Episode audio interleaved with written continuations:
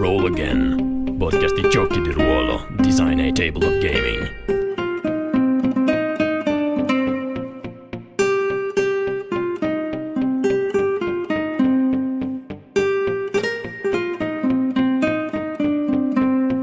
Ciao a tutti e benvenuti a un altro episodio audio di Actual Play di Evolution Pulse uh, Rinascita. In uh, questo episodio uh, ascolterete la sessione 3 di Drunir, in realtà è il quarto episodio di Actual Play perché abbiamo iniziato con la sessione 0 se siete nuovi di uh, Roll Again, generalmente negli episodi normali parliamo con altri creatori, parliamo di argomenti legati al GDR. Questi di Actual Play, uh, appunto, uh, riportano un'avventura che abbiamo giocato, in questo caso, con la nostra community Discord che trovate nei contatti dell'episodio, nel, nelle informazioni dell'episodio.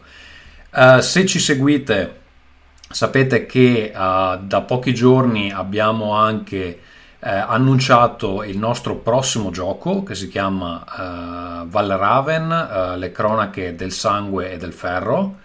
Presto avremo un episodio dedicato a quello dove parleremo in dettaglio di, uh, insomma, della, dell'ambientazione del gioco e uh, di come il sistema che è Monadeco, lo stesso che sentirete in questo episodio, lo stesso che utilizza uh, Rinascita con alcuni adattamenti, si sposa appunto con questa nuova ambientazione che si ispira alle atmosfere di, del manga Berserk e di altre opere come... Ehm, ad esempio Dragon Age uh, e uh, le cronache uh, del ghiaccio e del fuoco di Martin. Um, ad ogni modo, vi ricordo ancora una volta che questo è un episodio dove giochiamo a Evolution Pulse Rinascita. Eh, se volete eh, sentire gli episodi dove parliamo con altri creatori, dove parliamo di GDR in generale, eh, dovete prendere quelli che hanno la dicitura episodio, numero, eccetera, e di solito c'è un argomento specifico che andiamo a trattare. Buon ascolto.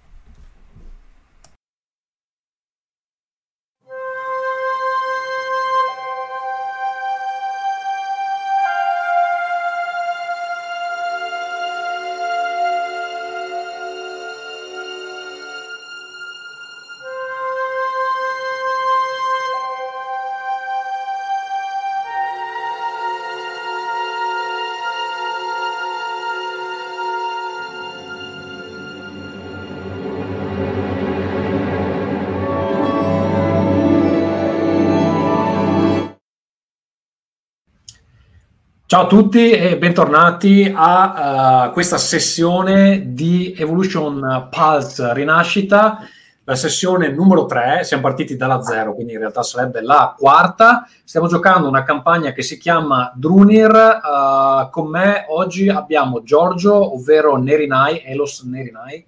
Ciao a tutti. Poi abbiamo uh, un Braqua, interpretato da Giovanni, che si chiama Locke. Ciao a tutti. Abbiamo un Nasseni interpretato da Fabrizio, uh, si chiama Chiaron. Ciao, ciao a tutti. E poi uh, Valerio interpreta il Carras Ketulak. Ciao. Benissimo, allora io direi, uh, come l'altra volta, partiamo. Allora, intanto metto in sovraimpressione perché ci sta seguendo in video. Uh, prima di tutto, la, l'indirizzo della nostra community uh, Discord, da cui provengono questi baldi giovani. Uh, la trovate a bit.ly slash discord trattino TWA, quindi The World Anvil. Um, ad ogni modo potete venire a trovarci lì, farci le domande, provare a giocare con noi, eccetera. Abbiamo anche già un commento da qualche parte su, ah, cioè mio padre sta seguendo la, la live, commenta sotto la live Facebook, quindi abbiamo anche la pressione dei genitori che ci, che ci osservano, ci osservano mentre facciamo questa ehm, allora, ehm, cos'altro dire? Eh, se volete scaricare il Quick Start di Rinascita è gratuito, lo trovate all'indirizzo anteprima.theworldanvil.com slash quickstart uh, trattino uh, rina- eh, aspetta perché adesso sparisce l'URL evolution trattino pulse trattino rinascita lo metteremo anche uh, nei commenti. E um, cos'altro? Se poi volete direttamente comprare rinascita in pdf e in formato cartaceo lo trovate nel negozio di The World Anvil, uh, l'indirizzo è www.theworldanvil.com slash negozio. Fino al 15 maggio abbiamo anche le spedizioni gratuite, quindi approfittatene perché a una certa lo, torneranno a esserci le spedizioni.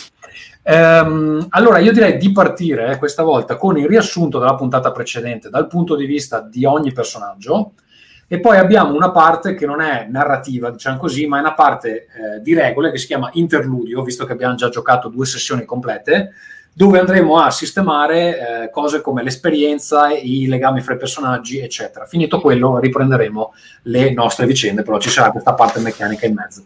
Allora, eh, Nerinai, cosa è successo dal tuo punto di vista la, la volta precedente?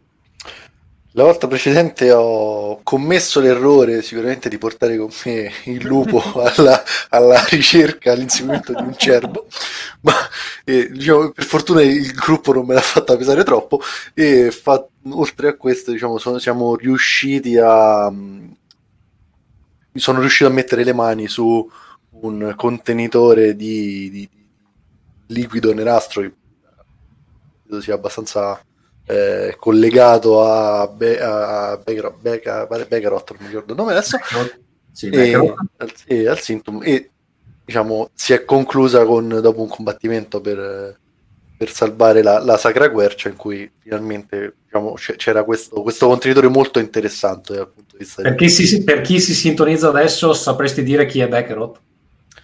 Beckerath è un, eh, un, un ECAT diciamo, che ha a che fare con eh, i, una casta selvaggia in realtà, in realtà, che sono i Basitu e è quello che dà il marchio del, della follia mi sembra che sia. Infatti i Basitu diciamo, non sono esattamente tutti molto sani. Sì, diciamo che li fa sbloccare perché è un divino caduto eh, nel quale loro praticamente si immergono.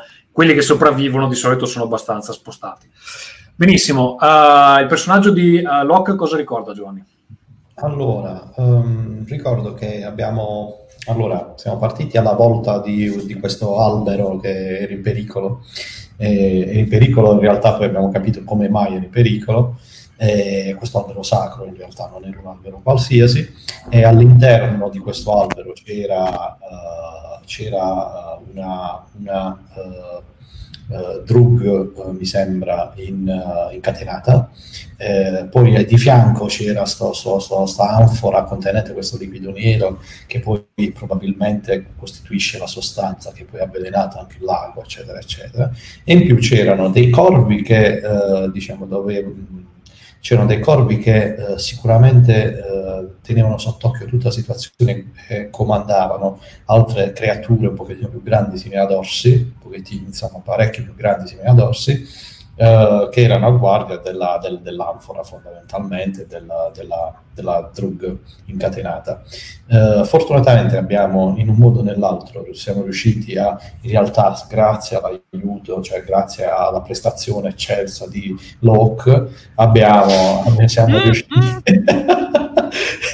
siamo riusciti a seguire sto cervo qua con un sacco di occhi con un sacco di occhi che poi probabilmente abbiamo, abbiamo, abbiamo intuito essere poi l'amante della Trug, quindi stiamo a posto. E quindi abbiamo liberato, in realtà Locke ha liberato la druga, ha preso l'anfora, se l'è portata in un posto sicuro e quindi poi la situazione diciamo, è, volta, è, è volta più uh, verso il nostro vantaggio. Quindi secondo me Locke è stato fondamentale nella situazione. Va bene, invece, invece per il Nasseni Chiaron come è andata vendo, vendo Locke per Chiaron è andata leggermente peggio rispetto a Locke perché leggermente. per quanto le fiere inspiegabilmente lo ignoravano eh, si concentravano eh, in maniera ripetuta su Chiaron perché se l'inseguimento del cervo è stato interessante ma diciamo piuttosto tranquillo nonostante il lupo di Nerinai eh, si sia cibato di parte della carne del braccio di Chiaron ma vabbè è un effetto collaterale eh, accettabile. Nel momento in cui si arriva alla radura della quercia, eh, le grandi fiere, in particolare i due orsi, rappresentavano un problema eh, bello grosso, anzi due problemi belli grossi. Uh, Chiaron uh, in qualche modo ha cercato di, di, tenerli a bada, di affrontarli, di attirare la loro attenzione così che gli altri potessero salvare la Drug, recuperare l'anfora, uh, ma ovviamente contro due fiere in questo modo, nonostante l'aiuto di Ketulak, Chiaron ha avuto abbastanza la peggio. Anche se fisicamente ne porta i segni, ma probabilmente c'è una certa soddisfazione da parte di Darka perché essendo Chiaron scelto dal supplizio, così come ha manifestato anche a parole, uh, la sofferenza fisica probabilmente è segno che sta facendo bene il suo lavoro. Nonostante questo, sperava di trovare almeno uno degli esponenti di questa tribù dei Basitu per capire il loro segreto, per capire da dove provenisse il loro Igisunduga, ma purtroppo così non è stato. Ok, ricordiamo per chi ci segue che Darka è l'entità che, è, uh, che che possiede il tuo collare, il tuo Igisunduga. È un'entità con cui tu comunichi in maniera non dissimile da Gollum e il suo Precious. Esattamente. Tesoro, sì. esatto. L'idea Inquiet- inquietante allo stesso modo, più o meno. Esatto. esatto. Uh, tra l'altro sto rileggendo l'Hobbit in questi giorni e ho scoperto che nella prima edizione dell'Hobbit, quando Gollum diceva tesoro, parlava solo di se stesso, invece poi l'ha cambiato in maniera che parlasse dell'anello. Dell'anello, ok, ok. Piccolo f- fattoide che vi, che vi regalo così. Um, allora, Ketulak invece, che è un po' il padrone di casa, uh, cosa, cosa, è successo? Eh, diciamo che Ketulak è stato un po' sfigato la scorsa volta, nel senso che inciampava pure sulle foglie. E l'inseguimento è stato davvero sfibrante. Eh, poi se ci metti in mezzo anche la preoccupazione che quel dannato lupo si mangiasse il cervo sacro, le cose non erano proprio idilliache. Eh, però è stato decisamente poi più sollevato nel, nel vedere che eh, tu, anche con l'aiuto del, dei, eh, dei forestieri, che, degli imperiali che si stanno rivelando abbastanza affidabili, eh, è riuscito a salvare il, eh, la grande quercia e si sono fatti in realtà anche un'alleata con uh, Macra, la Drug, che eh, alla fine li ha salvati distruggendo quei, eh, quelle terribili fiere o comunque in, lasciando, buttandole nel lago e lasciando che marcissero lì per sempre. E peraltro dovrebbe aver scoperto pure, se non ricordo male, alla fine della, eh, della sessione che Tarika è coinvolta in tutto questo, il corvo che stava manovrando quelle due fiere eh, lo faceva perché Tarika gli aveva strappato il cuore, l'aveva eh, boh, forse trasformato in quella fiera o semplicemente l'aveva soggiogato al suo controllo e quindi il, la mandante del, eh, di tutto questo attacco contro il villaggio è colei che è in, interessata a, eh, a, mio figlio, poi effetti- al figlio di Ketulak effettivamente dovrebbe essere eh, Tarika, questa drug eh, molto eh, molto potente e anche lei collegata ai Bazitu. E, ehm, e, l'ultima cosa che avevamo scoperto era che eh, il mio seme era disperso fra le nebbie. È una cosa così.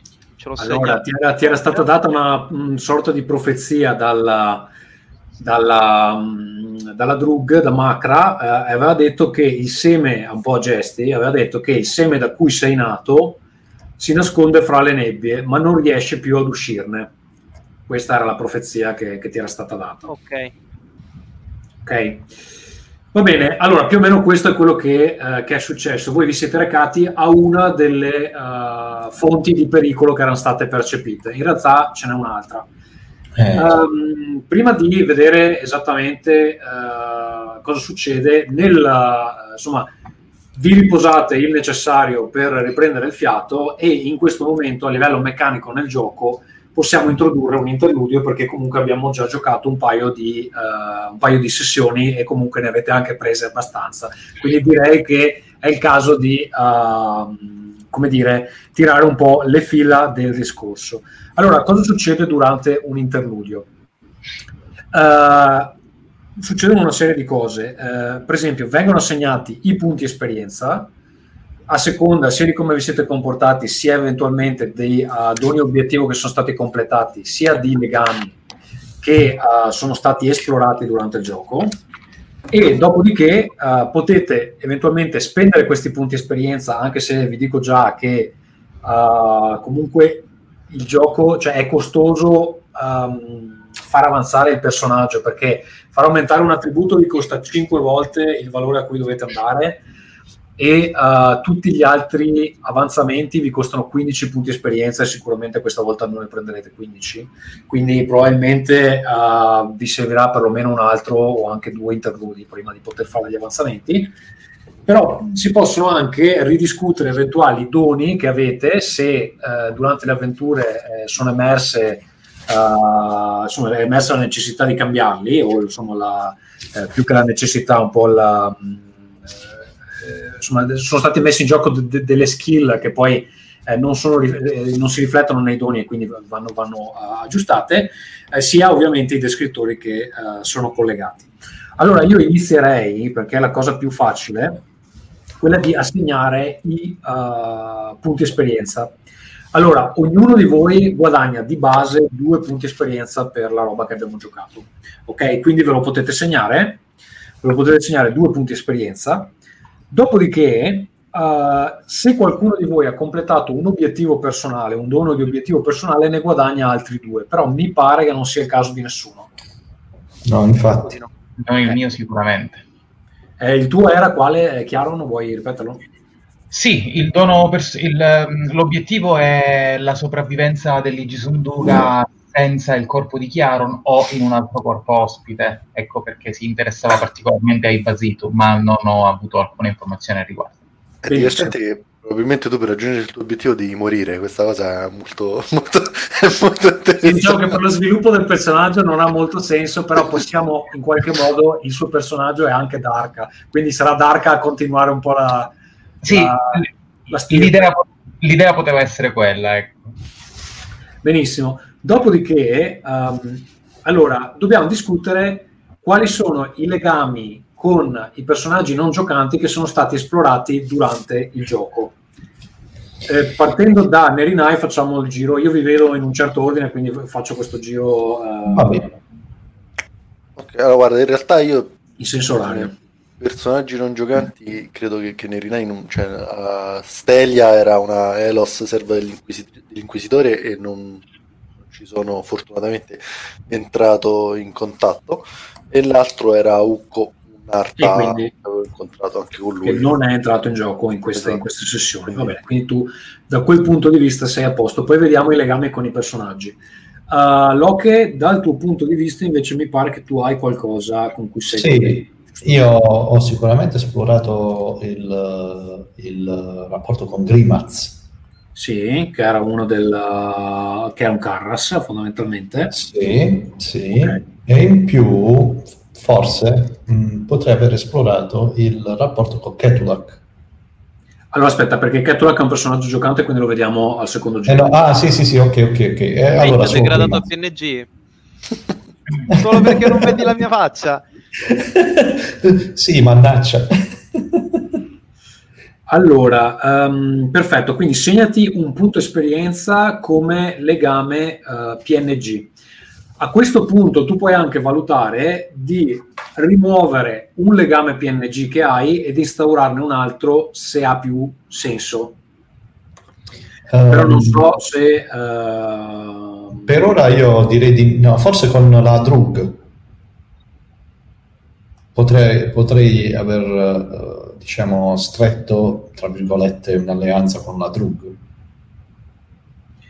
sì, eh, quindi la vuoi tenere come un personaggio con cui... Sì. Eh, va bene, allora devi, eh, se ti ricordi, stabilire la frase eh, quindi devi, intanto devi decidere eh, se eh, togli uno eh, di quelli già eh, esistenti o lo aggiungi agli esistenti. Lo vorrei aggiungere. Perché ne puoi avere fino a 4. Vabbè, voglio, per ora la voglio aggiungere. Va bene, e quindi uh, inventati un uh, tipo okay. di rapporto che come hai. Si chiama, come si chiama la tizia? Macra. Allora aspetta un attimo che la troviamo. Ok.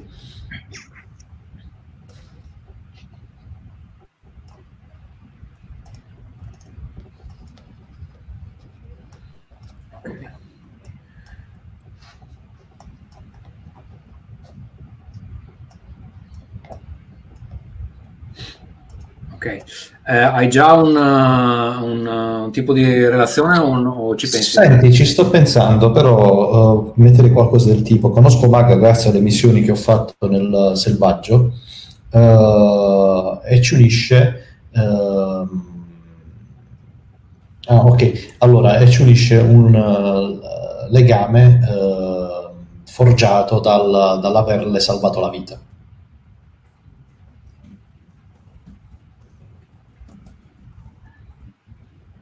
Cioè, penso che, legame. penso che gliel'abbia salvato comunque, no? Sì, era in difficoltà sicuramente. Poi, uh, va bene, allora questo lo metto qua, poi lo sistemo più tardi. Perfetto. Ehm, Fabrizio, parliamo dei tuoi. I legami con i PNG di Chiaron sono Stelia, la, ehm, diciamo, la- l'amica di Nerinai, e Vivenka, una, una vecchia zia al servizio proprio di Stelia, ma nessuna dei due è entrata in gioco, quindi direi che non c'è, non c'è molto da dire. Ok, ce ne sono stati altri che sono entrati in gioco? No, dei legami con i PNG che ho segnato io, no. Direi di no. Eh, però sì, cioè, se ne hai instaurati di nuovi, puoi, puoi aggiungerne di nuovi. Mm, ad occhio così di- direi di no. Alla fine abbiamo avuto a che fare con, con Ketulak, quindi, che è un personaggio giocante, quindi direi, direi di no. Ok, va bene. Allora, Ketulak? Eh, beh, io in realtà mi trovo nella stessa situ- situazione perché ho Chevrolet che dico sì, è venuto con noi la prima volta, ma non abbiamo fatto granché. E Bantu, il Bazitu, figlio di Tariq, anche lui con cui sono in conflitto, ma che non è ancora emerso. Ok, quindi direi che lasciamo tutto eh, com'è. L'unico che guadagna esperienza in questo caso credo sia Locke. Allora, per quanto riguarda i vostri legami ehm, fra i personaggi, allora, eh, analizzare i legami. Ehm, Senti, però quella, la, lo- lo- l'avere, il- cioè instaurare eh, ehm, un'alleanza con eh, o un legame con eh, Macra eh, non mi dà, ehm, non mi fa scattare anche il dono dell'ambizione, che dono, scusa? quello di ambizione. Cioè, un obiettivo a lungo termine che voglio realizzare, quindi determino uno scopo che muove il personaggio, che nel mio caso era, era eccolo qua, eh, voglio scalare la gerarchia della mia casta. Beh, in che modo la- l'amicizia con una drug ti fa scalare la gerarchia della casta? Mm. No- non direttamente, diciamo, sicuramente in maniera non diretta. Va bene, ok, perfetto. Cioè, secondo me quel, quel tipo di dono lì lo puoi far scattare se tipo prendi il sopravvento in un raduno di Praqua o comunque vai a combattere un altro Praqua importante e prendi, diciamo, l'autorità all'interno della casta. Avere un'ami- un'amica drug alla fine Ok, perfetto. conta fino a un certo punto. Ok. Allora, allora, allora. ehm, I legami fra personaggi funzionano in questo modo. Eh, allora, chiunque di voi pensa che il legame fra, fra il suo personaggio e un altro personaggio si sia, si- sia cambiato durante la sessione, fa una proposta, fa la proposta di come quel legame si modifica rispetto a quello che abbiamo scritto sulla mind map, che non so se avete sott'occhio, però in caso posso ridirvela io, come ci eravamo legati fra i vari eh, personaggi. Cosa succede? Eh, è l'altro giocatore però che decide se effettivamente il rapporto si è evoluto in quel modo. Se l'altro giocatore dice ok, chi l'ha proposto riceve tre punti esperienza. Ok? In caso di rifiuto, in caso di rifiuto il legame rimane com'è. Ehm, aspetta un attimo, eh, il, legame rimane com'è e il personaggio del GP che ha proposto l'evoluzione riceverà un punto esperienza.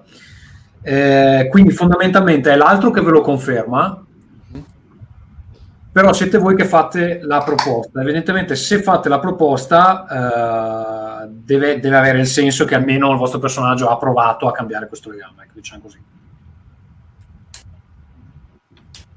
Ok, okay. Iniziamo in ordine. Ovviamente l'altro personaggio ha vantaggio nel far cambiare il legame se comunque ha senso anche per il suo personaggio. È difficile poi che, che vi faccia cambiare il legame se è un vantaggio solo per voi. Okay? Certo. Quindi, come sono, si sono modificati i eh, legami? Vi ricordo eh, come erano fino a eh, ora. Allora abbiamo per esempio, Locke ha ammiro Ketulak e voglio che tra di noi nasca un sentimento di fiducia reciproca. E poi ha eh, sento che Nerinai è invidioso nei miei conf- eh, confronti. Ah, no, scusa, sento che Nerinai è invidioso dei miei contatti mm-hmm. e questa cosa mi infastidisce. Nerinai, per esempio, aveva eh, sono interessato a Chiaron a Rusanra e spero di scoprire di più sul suo Ghisunduga. E poi il secondo era, vediamo se eh, lo trovo, era nei confronti di Locke. Era di Locke, ammiro Locke e vorrei imparare eh, da lui la capacità di stabilire alleanze. Allora ripartiamo in ordine um, orario. Erinai, senti che questi rapporti sono cambiati? Ma una, una, domanda, io devo proporre quelli che lui ha, devo, cambiamenti in quelli che lui ha verso gli altri hanno verso il mio personaggio o il contrario? Questo era un po'. No, perché sono, cioè, già quelli che hai sono come si sente il tuo personaggio nei confronti degli altri. Okay. Quelli quindi... sono quelli che puoi cambiare. Ah, ok. Però sono gli altri che ti dicono se è vera sta roba o no. Quindi sempre quelli del mio personaggio cambiano, sì, sì, sì. che subisco, diciamo. Cioè, è cambiato il tuo rapporto con Locke ed è cambiato il tuo rapporto con Chiaron? Se sì, come? Ok. Eh... Scusa Valerio, non, non ho sentito perché ti sento un po' basso ho detto mm, per vedere se ho capito. Quindi, se dico voglio che mm, Chiaron si fidi di me e penso che in questo momento effettivamente abbiamo, fatto, abbiamo instaurato un rapporto di fiducia, ti propongo la variazione che anziché dire che voglio che si fidi soltanto di me, voglio che diventiamo effettivamente amici, per dire. Sì, esattamente così. E Chiaro ti dice sì o no? Ok. Ok, ma in realtà le mie... Non so quanto siano cambiati i miei rapporti nei confronti di, di, di Chiaron. Sicuramente am, mm, ammiro la, la, sua determinatezza nel, nel, nel, nel, difendermi, però rimane molto importante la, la, la curiosità suo, nei confronti del suo Gisunduga, quindi è abbastanza stabile in questo questo, in questo senso. E anche, anche quello con l'occhio. Ok, quindi per te non, è, non, è, non no. sono cambiati. No. Va bene, Locke, i tuoi? Allora, io forse eh, io esplorerei mh, tra il rapporto tra me e Ketulak, eh, perché secondo me dopo le, i recenti accadimenti eh, forse lui si potrebbe fidare di più di me. Eh, stiamo parlando di chi, scusa, non ho capito? Ketulak. Ketulak. Ketulak, ok. Tu al momento hai ammiro Ketulak e voglio che tra di noi nasca un sentimento di fiducia reciproca. Ok, quindi come lo cambieresti? Ehm, cioè, in realtà che ci fidiamo davvero, cioè nel senso che se è voluto uh, che c'è davvero questo Quindi, cioè, per esempio, potresti mettere a Miro Ketula che voglio... Eh, scusa, e so che... Uh, e so che tra noi c'è, c'è fiducia. C'è fiducia sì. Ketula, che come risponderesti? Allora, che è più o meno lo stesso discorso che, che farò poi forse più tardi con Nerinai, eh, anche se nel senso io vorrei da qualche parte dire che il eh, che Ketulak eh, in questo momento si fida perché, il, perché li hanno aiutati, lo hanno aiutato a salvare il villaggio e forse è decisamente più eh, vicino a questa cosa Loki perché è effettivamente un selvaggio. Gli altri con Nerinai ancora sarà, credo, ancora eh, lunga la cosa. E, ehm, però c'è ancora la storia del, cioè nel senso è travagliata la cosa perché se da una parte eh, mi ha aiutato in tante cose, dall'altra è vero che, il, eh, che per certi versi le sue azioni sono state utili, eh, però è proprio un modo di agire che non sopporto, ehm, che però adesso sto riconoscendo essere a volte utile il fatto che no, non, sem- non, si lanci sempre nello scontro, perché se si fosse lanciato anche lui nello scontro magari non avremmo salvato la quercia. E sono combattuto, non so se Ketulak si fida ancora ciecamente di Loke, ehm, se magari anziché essere una fiducia cieca è un, un buon inizio, nel senso che eh, ci siamo avvicinati e adesso magari ti affiderei una spada anziché la vita del villaggio, forse sì. Però, però non è quello che ti ha proposto Locke. Locke ti ha detto che cioè, ti devi fidare, quindi tu lo, lo stai rifiutando in pratica. Infatti io proporrei un compromesso, più che mi devo fidare ciecamente, un siamo in cammino per... Eh, allora, magari lo lasciamo così per un... Allora, in questo caso, in questo caso eh, non è prevista la meccanica del compromesso. Eh, lui ti fa la proposta, tu dici sì o no, fondamentalmente. Quindi in questo caso è un no probabilmente. Però è un no che è uno sni più o meno. Cioè si sta avvicinando in quella direzione ma magari non è ancora ora. Allora cosa succede? Eh, Locke lo lasciamo così, tu comunque guadagni un punto esperienza dall'aver esplorato questo tipo di legame. Poi abbiamo uh, Chiaron, allora, eh, i tuoi, i tuoi uh, rapporti con gli altri. Poi li ho eh, qui davanti. Ammiro Nerinai perché mi tratta, non mi tratta come uno schiavo, devo dimostrargli che merito la sua benevolenza. Mentre il secondo era: uh, Sono molto affascinato dal selvaggio Ketulak, voglio scoprire cosa nasconde dietro la maschera. Esatto. Allora, riguardo Nerinai, penso che il rapporto possa rimanere esattamente così, nel senso voglio dimostrargli la mia benevolenza, lo sto facendo, penso che per il momento non abbia senso evolverlo, anche perché credo che sia un ottimo punto di partenza. Invece, per quanto riguarda Ketulak, avendo scritto voglio scoprire cosa nasconde dietro la maschera, io vorrei proporre, dato che stiamo facendo molto per salvare suo figlio, vorrei evolverlo in sotto la maschera è umano come me, o comunque è umano come noi. Sarebbe Se... bello che avessi detto sotto la maschera niente, tipo c'è un film degli anni no. 80. no, più che altro vestito niente, non so se ve lo ricordo. più che altro penso di, che, che possa essere interessante riscoprire quanto possa essere simile un selvaggio ad un imperiale nel momento in cui suo figlio è in pericolo. Ecco. Se per Ketulak va bene, ovviamente. Quindi, scusa, riassumendo, qual è la proposta che gli fai? Eh, eh, sono molto affascinato dal selvaggio Ketulak perché sotto la maschera non è molto diverso da me. Ketulak cosa dici? Io Però in questo caso Ketulak come la percepisce questa cosa? Eh, capito. Perché, Perché io posso dire che effettivamente sono un uomo con, eh, con uh, preoccupazioni, paure, eccetera, quello sicuro.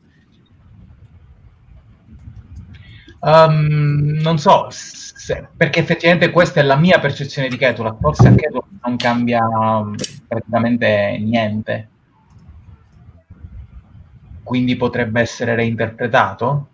Quindi potrebbe sì, essere... allora io, io lo, cioè, se gli vuoi fare la proposta lo riscriverei in maniera che lui si renda lui conto ok, ok, del okay. cambio. Perfetto. Allora direi sono molto affascinato al selvaggio Ketulak. Um, potrebbe essere uh, potrebbe essere qualcosa anche tipo che non ti faccio più paura o che eh, mi tratti con eh, cioè mi tratti con eh, come se fossi uno di voi tra virgolette. Allora potrebbe essere così. Um, um, credo che sotto la maschera possa darmi le informazioni che cerco e che tradotto è mi avvicinerei molto a lui umanamente a cercare di fargli tante domande cioè cerco di stare a un rapporto di amicizia che lui lo voglia o no Ok, però aspetta, lo devo scrivere, quindi allora sono molto affascinato a Selvaggio Ketulak, uh, mh, cerco di dimostrarmi più amichevole? Sì, va bene, dai. Mi Sì. dimostro più amichevole? Sì. Ok. Ketulak? Eh beh, è più difficile di prima, nel senso penso di sì. Cioè, anche se adesso non si è mostrato, però sta dicendo che si mostrerà più amichevole. Quindi sì, perché no? Immagina più amichevole anche dal punto di vista forse anche un po' troppo per esserci appena conosciuti. Quindi se anche tu questa cosa Potrebbe arrivarti un, punti- un pugno in faccia, però finché non mi guardi mentre vado in bagno hai voglia. lo scoprirai. Quindi da una, da una parte lo vuoi più espansivo, da una parte lo vuoi che è un po' più sulle sue. No, no, no, non ho detto che lo voglio più che io posso solo dirti sì, va bene, cioè mi fido che lo farà, è normale. Ci sta dicendo sarò più amichevole o comunque farò- gli farò più domande, sarò più... Però effettivamente tu hai detto una cosa interessante, cioè che lui fino adesso non te l'ha dimostrata sta cosa. Eh, infatti, ma anche perché per come lo ha Perché, modificato... perché in realtà tu, cioè, cioè, com'è- è cambiato il rapporto, non come cambierà, Eh. no? Ok. Quindi se per te questa cosa non è ancora successa, per me è da bocciare. Sì, penso che soffra un po' lo stesso problema del, del rapporto proposto da Locke. Potrebbe essere troppo presto per proporre una cosa di questo tipo, perché effettivamente è proiettata nel futuro, non è nel presente. Ok, Quindi ricordatevi, quando, state- quando esplorate questi, um, questi legami, eh, cioè li dovete esplorare in maniera da eh, poter dare al prossimo interludio la possibilità di riflettere su come è cambiato, non su le mille idee che avete che però non, non arrivano nel gioco. Ha senso. Perché, perché se no è come, non so, quello che è innamorato di una, però non glielo dice mai, non glielo fa E capire. poi gli arriva la lettera anonima. Esatto, eh, sì, esatto, e poi dice che cazzo è questo? è vero. Eh, se, se no, cioè, se l'altro non lo percepisce mai, non è cambiato il rapporto, cambia magari il vostro mondo interiore, però è un altro discorso. Sì, sì, sì, è vero, è vero, hai ragione. Ok. Allora, quindi io direi che te l'ha, te l'ha bocciato e ti prendi solo Sì, un assolutamente. Sembro cattivissimo. eh, Kettle anche ora, il selvaggio ha degli standard culturali diversi, non è che... Te la faremo pagare. cioè, Eh, infatti, immaginavo. Va bene, uh, Ketulak invece per te? Eh, io in realtà non, non penso di averli cambiati perché con Nerinai eh, voglio ancora capire qual è il suo reale ob- obiettivo, nel senso che non... cioè che voglio capire effettivamente cosa, cosa vuole anche dal Drunir, perché non me la fa bere tantissimo il fatto che lo voglia solo studiare. Poi alla fine probabilmente sarà solo quello, ma io intanto sono convinto di questo. E con Loki non sarò felice finché non si sarà lanciato almeno una, non avrà almeno lanciato una freccia contro qualcuno, vi prego, cioè perché Potrebbe non succedere mai. e va bene, e io a un certo punto mi impiccherò, che ti devo dire. Va bene, quindi per il momento rimanete più o meno tutti nelle vostre posizioni, anche se c'è un, un inizio di sviluppo. Allora, ricordatevi mentre giochiamo che se volete cambiare un rapporto dovete cambiarlo. Cioè non è l'intenzione, ma è quello che fate effettivamente. Eh. Ehm, è bene anche ricordarsi quali sono i rapporti degli altri, perché adesso che conoscete un po' meglio i personaggi, sapete anche eventualmente su che, eh, cioè dove agire per, per modificare queste cose. Sicuramente vi conviene, anche proprio a livello meccanico, fare in modo che il rapporto fra i personaggi si evolva. Ok? Va bene, ehm, cos'altro rimane da fare nell'interludio? Allora, c'ho una lista qua, vediamo. Eh, intanto recuperate tutte le legioni che avete perso. Anche il Somo, giusto? Eh, sì, ehm, Tutti Soma? Anche sui punti Soma, esatto. Inizia. Allora, ci sarebbe una questione, nel senso che questo interludio avviene fondamentalmente fra la fine della scena precedente e il ritorno al villaggio. Mhm. Te ti sei spaccato un braccio, Chiaron. sì. Non, non è molto realistico che, che tu improvvisamente ti si curi il braccio. Però Sì. quello che possiamo fare è che ti scali la ehm, lesione profonda e te ne tieni una mm, normale. Quindi ti viene rimesso un po' in sesto, eh, però comunque ti fa ancora male il braccio, ti tieni una lesione normale. Ok. ok? Me lo segno come? Braccio ferito? Braccio fasciato? Eh, eh, mm, braccio eh, Convalescente? No, eh, potrebbe essere slogato. Ok, perfetto. Braccio Ok. slogato. Ok. Gli altri invece recuperano tutto, adesso me lo segno anche io. Ehm, allora, una cosa che ci siamo dimenticati di fare è eh, quando avete utilizzato il vostro descrittore eh, a vostro svantaggio durante la, la sessione. E non mi pare, non mi pare eh, che siano stati usati a vostro svantaggio. Uh, forse uno per me sì. Quale? Ehm, il supplizio mi ha scelto, ho bisogno di lui per sopravvivere, perché nel momento in cui ho subito la lesione profonda eh, e avevo una via di fuga, sono tornato nel combattimento Ok. e ho rischiato di rimanerci praticamente, visto che l'orso stava per, per schiacciarmi. Potrebbe essere uno svantaggio? Sì, direi di sì. Allora, Ok. quello lì ti dà un punto esperienza. Ok. Abbiamo altri casi che non ci siamo uh, ricordati. Allora, io, io quando ho utilizzato, cioè Locke ha sviluppato un sesto senso per i pericoli del selvaggio, preferirebbe non avere a che fare con Ecat o fiere, ma il mondo va avanti e il pericolo mi attira sempre di più.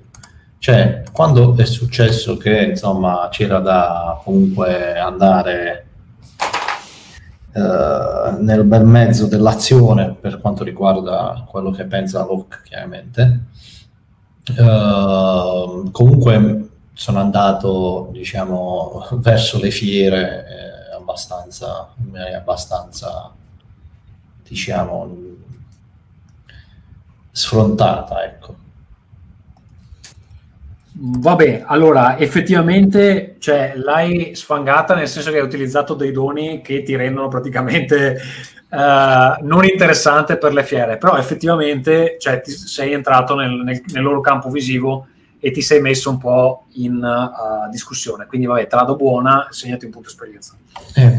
Eh, mh, domanda, non è, è il ruolo del giocatore cercare di accumulare pix, per cui lo faccio. No, a parte scherzi, ma io ho il, ehm, il Tutti descrittore power sono, players sono molto bravo a capire i segreti, ma per farlo mi sono aiutato con metodologie ECAT. Ora io ho usato il tocco della verità più di una volta e la- la- la- la- avevamo detto che usarlo significava condividere queste informazioni tra l'altro con il saggio, più o Sì. meno, diciamo, diciamo offrirgliele. Dato che, diciamo, che non siete in buoni rapporti. esatto, almeno io non ho un buon rapporto con lui, poi il contrario non so se Speri sia di no. reciproco. Esatto. Non Va so bene, se dai, sì, ha, sen- ha senso perché comunque stai dando dei dettagli al saggio che preferiresti tenerti per te. Eh, io poi spero che sia solo un presentimento e non veramente la cosa, quindi probabilmente andrà avanti più, cioè andrà per, la prossi- per il prossimo interludio. Però se effettivamente qua è tutta Tarika che fatto che, la- che sta attaccando il villaggio, potrebbe essere il, il caso del descrittore. Sono uno dei figli di Tarika, ma la mia vita le appartiene e non manca ricordarmelo. Ma visto che ancora è solo un presentimento, io aspetterei la prossima volta. Sì, Eh, diciamo che comunque avrebbe, avrebbe senso introdurlo. Ehm, va bene, e basta, mi pare che questo dovrebbe essere più o meno tutto. Fatemi controllare. Potete eh, un dono spendere... Ah sì, no, giusto, tu volevi cambiare i doni. sì uno Io volevo Anche- cambiare il Chi è che descrittore. voleva cambiare doni? O Io volevo comprare un... Nerinai, Locke anche? Mhm. sì io sì Ok. vai E allora la No. spesa di Pix questa volta direi che è fuori discussione perché non avete abbastanza. Sì, e poi c'era quella roba dei, dei doni. Eh, c'era anche la possibilità di bilanciare i doni, però mi pare che siano stati usati più o meno eh, in maniera abbastanza bilanciata, quindi non, non- credo sia il caso di fare cambiamenti in quel senso. Ehm, che doni vogliamo cambiare? Vado io? sì sì sì vai Nord Sì, Ah, io volevo cambiare il dono tocco la verità e il descrittore proprio quello che ho appena, appena, appena nominato quindi sono molto bravo a carpire i segreti ma per farlo mi sono aiutato con metodologie CAT Sì. e proprio nell'ottica di rinunciare a che diciamo moralmente a, a condividere queste informazioni con il saggio vorrei rinunciare all'uti- all'utilizzo del dono tocco della verità quindi a quello concesso dal mio Ichisunduka Sì. e passare invece ad utilizzare a prendere il dono tiratore visto che nella Ok. ultima sessione tra l'altro dimostrate di saper scoccare bene con l'arco prendendo una buona quantità di soma ma questo è un altro, questo è un altro discorso. E come descrittore vorrei mettere eh, sto cercando qualcosa sto cercando di abbandonare le metodologie ECAT e, in favore di, di quelle selvagge e questo non mi fa ben vedere all'interno dell'impero in un certo senso. Allora sto cercando di uh, eh, diciamo uh, sto cercando di eh, emanciparmi dagli ECAT, uh, uh, questo può crearmi dei problemi nell'impero, giusto? Sì. Benissimo.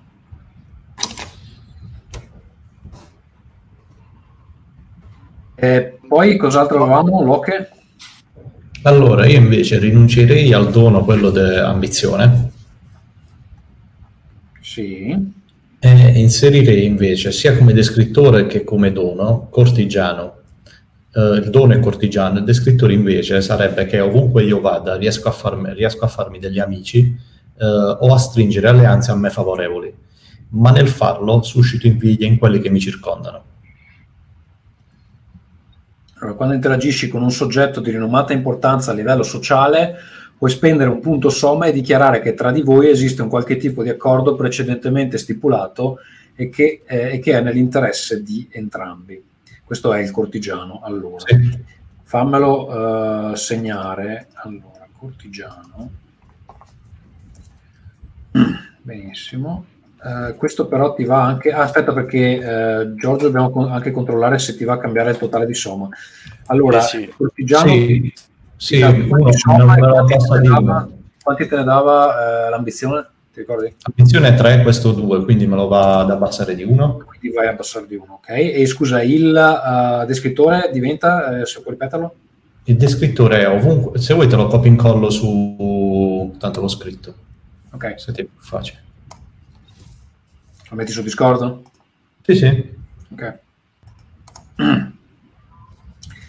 E Giorgio, se mi fa il piacere di uh, controllare quanto ti dava di uh, somma al tuo con la verità, che al momento uno. E questo qua mi aumenta due. Ok. Poi mi dà questo... reazione invece che anomalia pure, quindi penso che cambia anche attributo giusto. Allora, sì, aspetta perché cambia anche quello giusto. Allora. Uh, questo ti dà un somma in più, quindi scendi di uno in anomalia, vai a due e aumenti di 1 in reazione, perfetto. Invece Locke, che hai cambiato da ambizione a... Ehm... Allora, da ambizione a... Um... Cortigiano, uh, cortigiano ti dà, aspetta perché ho proprio... Presenza, il, il, bonus a presenza è uguale, quindi più 1 e più 1. Sì, quello, quindi quello non cambia e somma dicevamo... Eh, somma diminuisce di 1. Ok, va bene. Uh, altre modifiche, ragazze? E io l'unica cosa, scusa, il descrittore invece che potrebbe darmi problemi con l'impero vorrei mettere qualcosa anche nel senso che mi autolimito, non utilizzando niente che abbia a che fare con la sfera imperiale. Cerco di limitare proprio il mio essere imperiale, non so come scriverlo bene, però lo volevo... Ok, pensaci un attimo, poi me lo scrivi su Discord e lo incontro. Ok. Vedi, le cose stanno andando nella direzione giusta affinché ci possiamo fidare. È eh, perfetto. Molto bene. Allora, se non c'è altro, ragazzi, io direi che siamo pronti per cominciare la sessione. Sì. sì. Benissimo. Eh, facciamo mezz'oretta, poi un po' di pausa e poi ricominciamo. Ok? Va bene.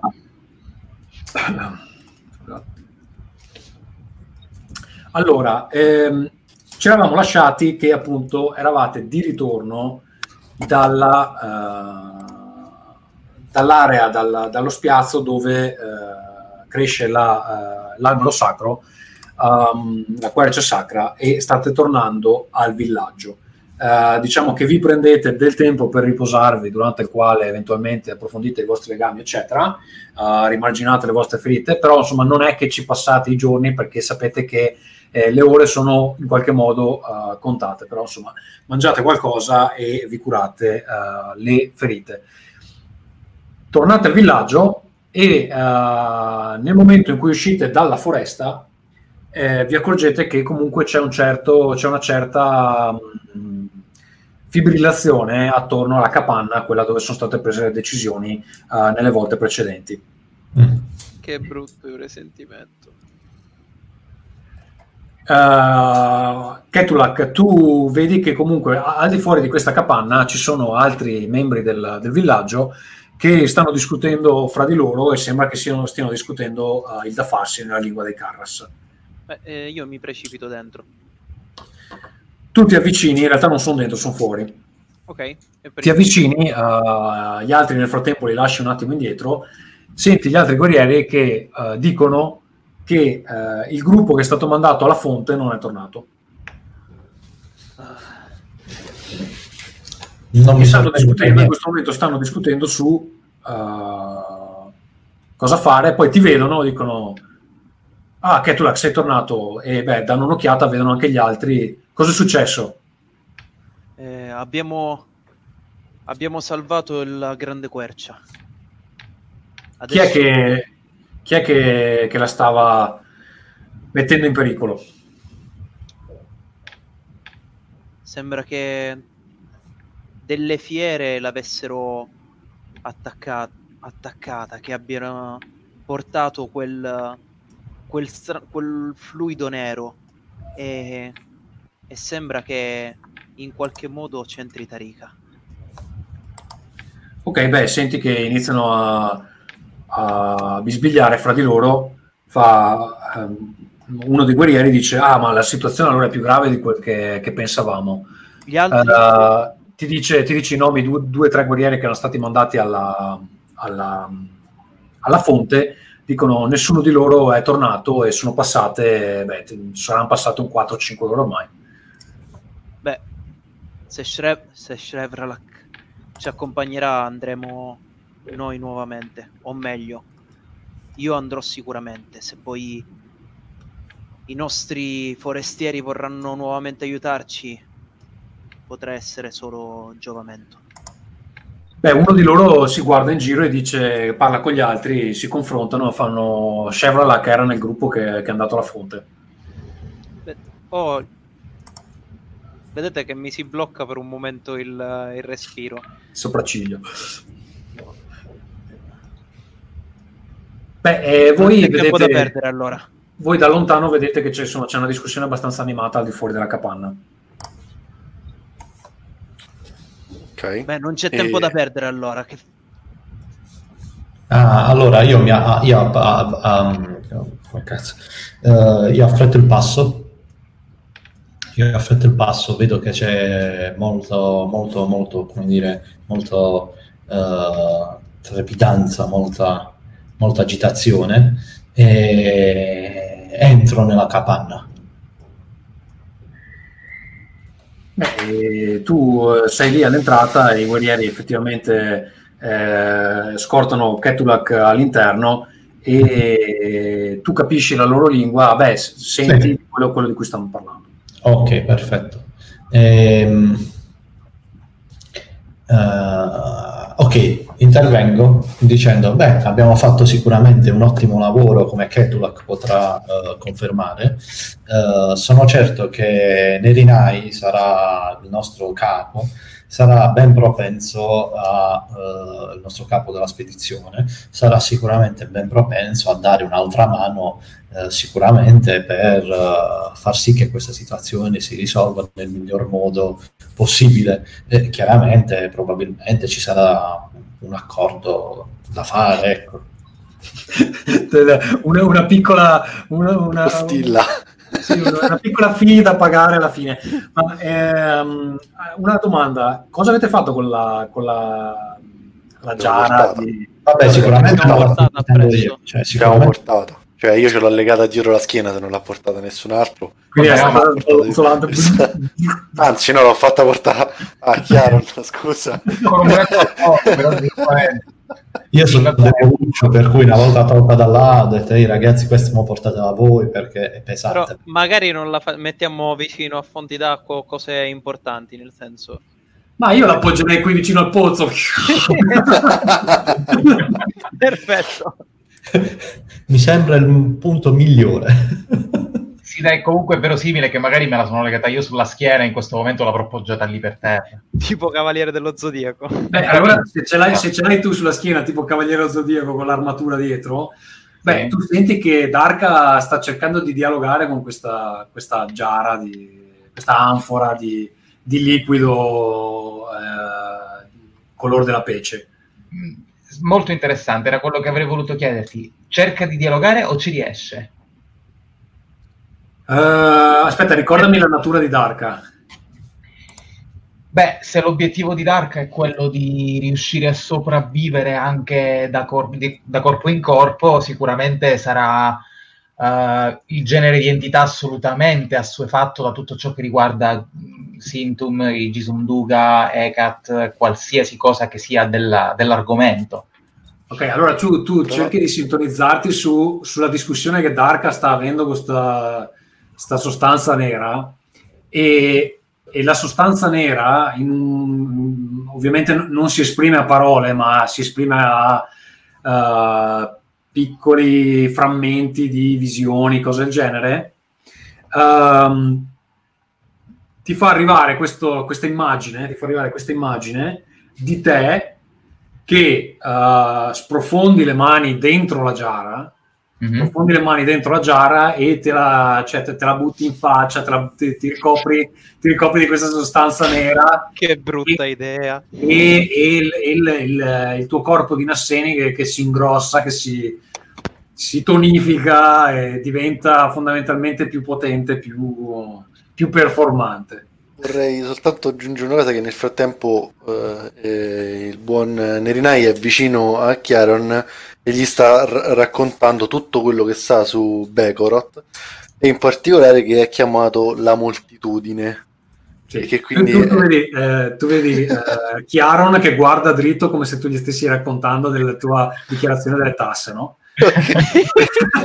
però, però no, volevo aggiungere che io sto, sto cercando di farlo interessare al contenuto della, della gara. Vorrei che lui, come dire, sarei contento se lui ci interagisse. Questo sì. C'è- C'è un feedback di microfono. Ah, Ok, è andato via. E allora tu, eh, Chiaron, senti da una parte hai questi frammenti di visione che ti sta mandando Darka attraverso la giara, dall'altra hai Nerinai che ti parla nell'orecchia di ah, la moltitudine, Bekorot, ah, bello. eh, che... Allora, ehm, io dico a, a Nerinai, sono un attimo stanco, devo poggiare la giara. Faccio un movimento con il corpo e la poggio per terra, andando a sfilare probabilmente l'imbracatura che me la teneva addosso. Però, quando dico questo a Nerinai, Darka, attraverso uno dei miei doni, comunica mentalmente con Nerinai. Ehm, il dono è una volta per scena posso scegliere una delle seguenti cose ed è il tuo Gisunduga entra in risonanza con un altro Gisunduga permettendoti di comunicare mentalmente attraverso il Sintum. Sì. E quando dico sono molto stanco, in realtà Darka gli dice qualcosa come molto interessante, va pure avanti Nerinai. Eh, Io ovviamente mi blocco un attimo perché ho una voce che mi parla nella Tu testa. senti una voce nella testa che ti proprio fa- eh, scaccia qualsiasi altro pensiero, è come se fosse un altoparlante che ti parla dentro. Tu- e con la calma più totale, come se stessi praticamente facendo il gesto più naturale del mondo, scoper- vado per scoperchiare la giara e fare ciò che la mia mente ha visto, se nessuno me lo impedisce. Vabbè, eh, Ketula, tu, guardi. Ketula, tu guardi fuori dalla capanna e vedi una scena singolare dove il- lo schiavo Nasseni sta scoperchiando sta giara che avete faticato, così faticato a spostare dalla... Beh, ehm, Io ho un problema, io ho un, un scrittore che ricerca conoscenze perdute e sono disposto a tutto pur di ottenerle, quindi sicuramente non interverrò per io- fermare Chiaron in questo Io momento. invece ho un descrittore che mi chiede di proteggere il villaggio, quindi potete fare ciò che volete, ma fuori dal mio villaggio. Comunque, allora mi precipito verso Chiaron e cerco di bloccare, cioè non so che cosa sta andando a fare veramente, ma cerco di ricoprire la giara ehm, dicendogli ehm, perché tu scopri questa, questo pericolo qui dentro? Tu è pazzo, tu vuole di nuovo mettere in pericolo tutti noi. Beh, gli altri guerrieri dei Carras iniziano a interessarsi a sta cosa e si stanno avvicinando. Io dico a Ketulak, sto solo cercando di capire qualcosa in più su questo strano liquido, visto che nessuno se ne sta preoccupando. E se posso, continuo a parlare mentalmente con Nerinai e gli dico, toglimeli di dosso. Mm, mm. Dai. Io urlo a Ketulak in maniera un po' così anche improvvisa, tipo Vabbè, oggi cerco finisce a di- pugni. e, e gli dico di, di non toccare assolutamente la, la giara che è pericoloso che stiamo svolgendo dei... l'unico modo per battere questo essere è comprenderlo e quindi devi lasciarci fare il nostro lavoro Vo- Voi, Bella idea, voi, vuole, bravo. voi vuole davvero toccare quella cosa? Beh, voi prendete Giara, uscite dal villaggio e fate quello che volete. Ma se Tu tu, vuole ancora sai ved- che- ma se tu vuole ancora vedere Drunir, forse è meglio che tu non metta in pericolo il villaggio. sempre se ci sarà un né tu- villaggio nel prossimo eh, adesso devo, devo ottenere il mio risultato E Eh, adesso che cosa sceglierai? Una promessa di un selvaggio o qualcosa di tangibile, Nerinai? Posso intervenire nella scena? Chiaro, Nel frattempo, nel questa, è frattempo- Dark, questa è Dark che parla, no? Sì, assolutamente. Cioè, Chiaron è completamente fuori dai Sì. giochi. Sì, Senti, lo immagino proprio imbambolato in questo momento, visto che Dark sta parlando verso Nerinai, se è possibile ancora mentalmente. Scusa, Loki sta dicendo? Nel frattempo posso intervenire nella scena? Beh, certo sì. Allora, mentre loro discutono in maniera animata, io semplicemente prendo il tappo della giara e lo fico sopra, va, va. e, e intervengo dicendo, vabbè, basta giocare, avete rotto il cazzo. Beh, si avvicinano, si avvicinano degli altri, degli altri guerrieri uh, Carras, uh, guardano Ketulak fa questa la prendiamo noi. E gli faccio cenno affermativo con la testa. Vabbè, ti guardano con uh, fare di sfida Nerinai, poi uno da una parte e uno dall'altra la sollevano e se la portano in una delle capanne lì vicino. E io, io intervengo su con Nerinai e dico, Nerinai, ma proprio ora che stavo contrattando un ottimo accordo per, insomma, eh, eh, succede questo, questo casino, no? Mi costerà più contrattazione questa cosa. E io faccio il tuo interesse. eh, faccio il mio interesse io avevo una giara non ce l'ho più Abbiamo- siamo arrivati qua ci hanno, ci hanno trattenuto dentro una stanza che abbiamo salvato la quercia sacra. Devi fare meglio il tuo lavoro. Eh, ci hanno trattenuto dentro una stanza, ci hanno trattenuto nel loro, eh, cioè comunque nella loro suite, eh, cioè non so, eh, Presidenziale. considera che comunque è stata per, per loro era una suite, poi quello che si è verificato, cioè quella la tua percezione, chiaramente provenendo dall'impero, ovviamente avrai avuto una percezione differente, però siamo stati trattati bene per quanto riguarda il, cioè, appunto, il trattamento che ci hanno riservato. Certo, non siamo ai livelli dell'impero, posso capirlo, però nel- diciamo che in questi territori è abbastanza, è, è già abbastanza, ecco. Ho visto di peggio, anche di peggio, eh, però anche di peggio. Uno dei guerrieri, eh, diciamo che è eh, questo Grimaz, che era un Carras, giusto Locke? Uh, sì, era un carro. Eh, si avvicina a te e ti, ti dice, sottovoce, ti dice, ma forse è il caso di cedere alle, alle richieste? Dov'è tuo figlio Ketulak? Mm. Non lo sappiamo. Ah, cioè, ho capito adesso quello che voleva dire. Ma lo parla nella lingua Perché mi pare, mi pare di capire che alla fine il problema qui riguardi la tua famiglia e stai mettendo a repentaglio tutto il villaggio. Grimlads, tu vorresti davvero sacrificare mio figlio? No, ovviamente non voglio sacrificare tuo figlio, però se si tratta di scegliere fra lui e tutto il resto del villaggio devo scegliere il male minore, che è Tulak. E quindi o ci liberiamo di questo problema o gli diamo quello che vogliono in modo che se ne vadano. Parli di male minore come se conoscessi effettivamente l'entità del male. Ma sfortunatamente né tu né io riusciamo a comprenderlo. Comunque sia, mi adopererò affinché questa minaccia venga debellata. Io stesso, e mi batto una, la mano sul petto, met- farò di tutto per scacciare gli invasori. E sono quasi felice che mio figlio sia scomparso, così che non debba vedere questa scena disonorevole su di te. La tocca piano. Eh, come sempre. E Grimaz eh, vede che si risente, eh, si risente, fa un passo indietro, fa allora vai, io rimarrò qui coraggiosamente a difendere il villaggio. Come si vede che è amico di Loki comunque. eh, ragazzi. Eh, Grimaz, Grimaz è famoso perché anche lui se la svigna un po' quando è qua.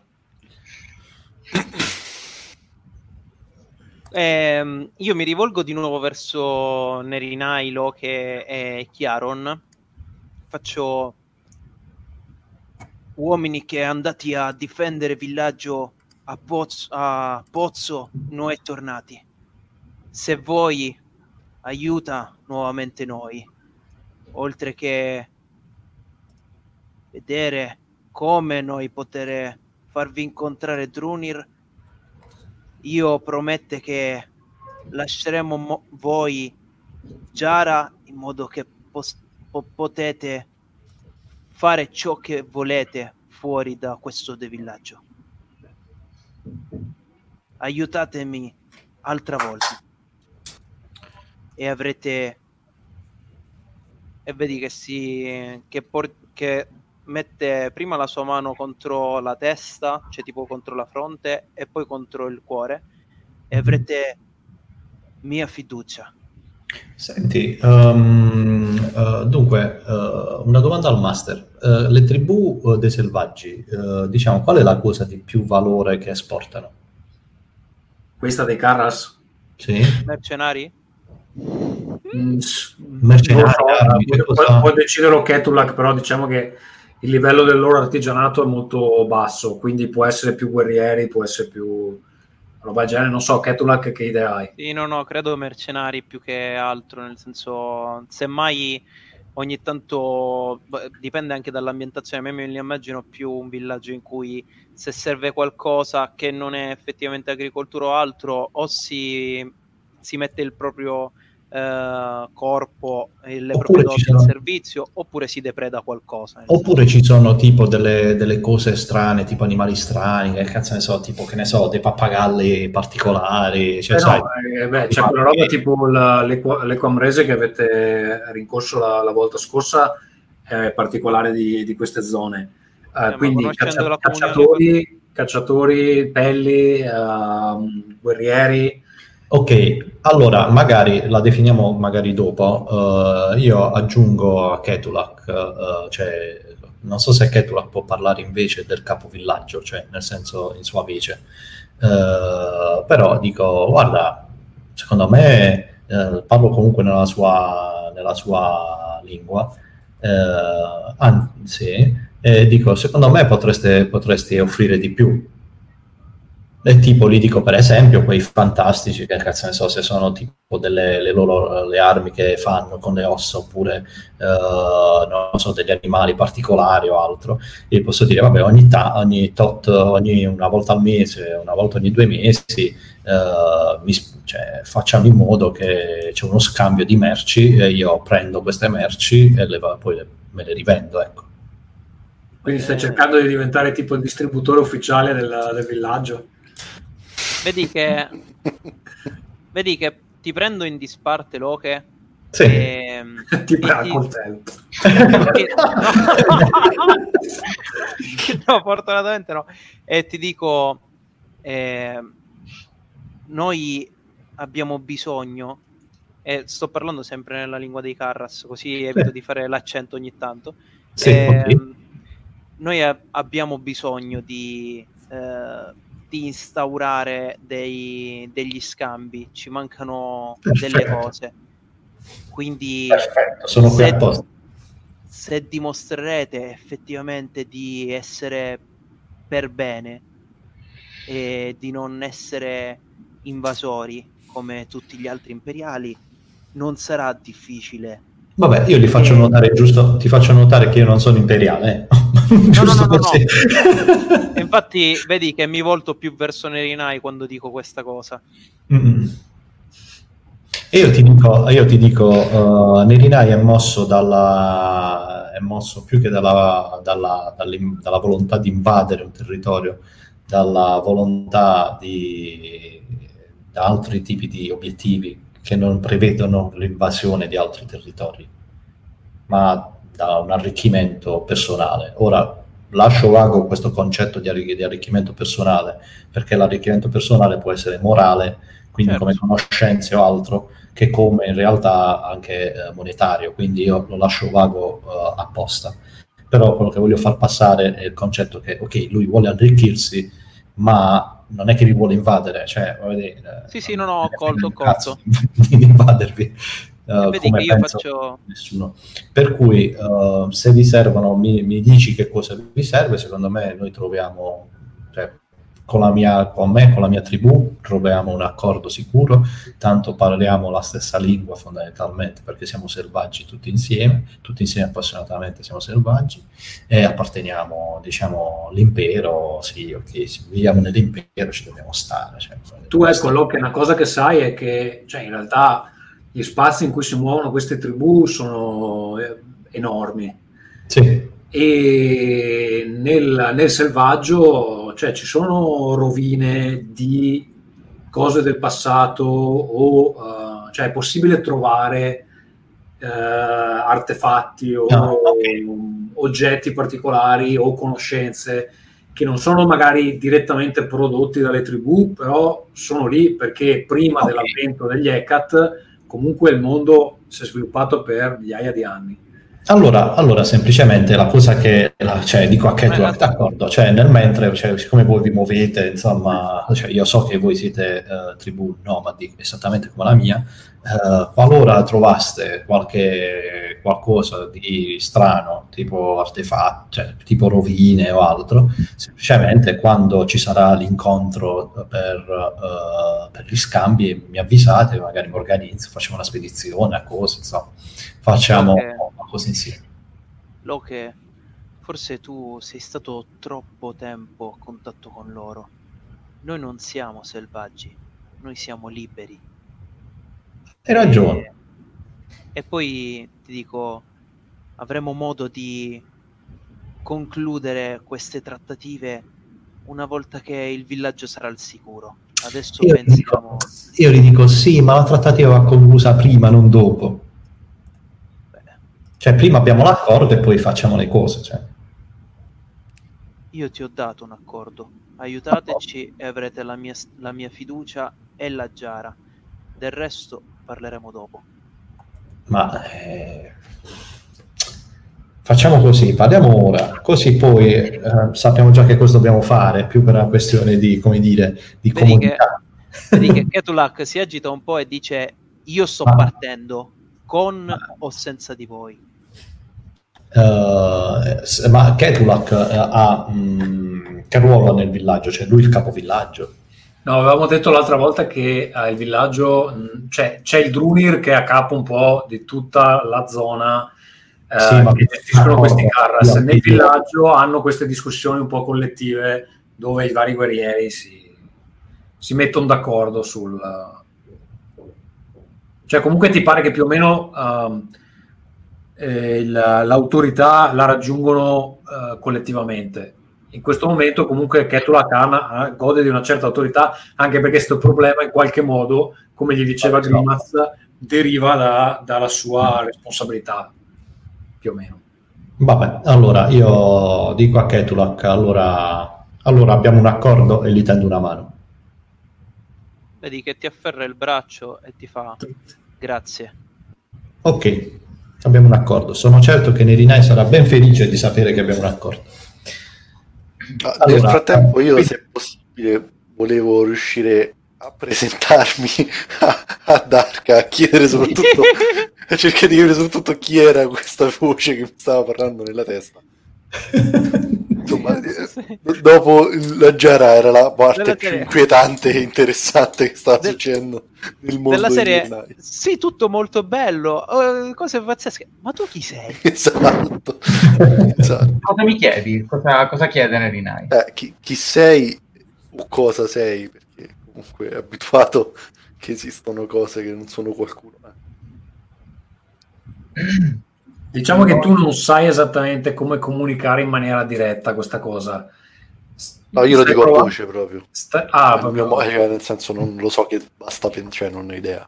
Quindi stai parlando da solo in pratica. Sì, sì, sì. Anche perché sono preoccupato che possa essere il, il saggio. Ma lo stai, lo, lo stai chiedendo a Chiaron o lo sei, sei in contemplazione da Sono in solo? contemplazione, guardo verso il nulla praticamente. Ok. Ok, Il tuo, il tuo lico che è lì accucciato lì di fianco si gira verso di te, guaisce un attimo e poi inizia a fare. Sta pensando è pazzo anche lui. Ah. Gli metto una mano sulla, sulla testa intanto perché so che può scatenare un caos che è meglio che non parta adesso.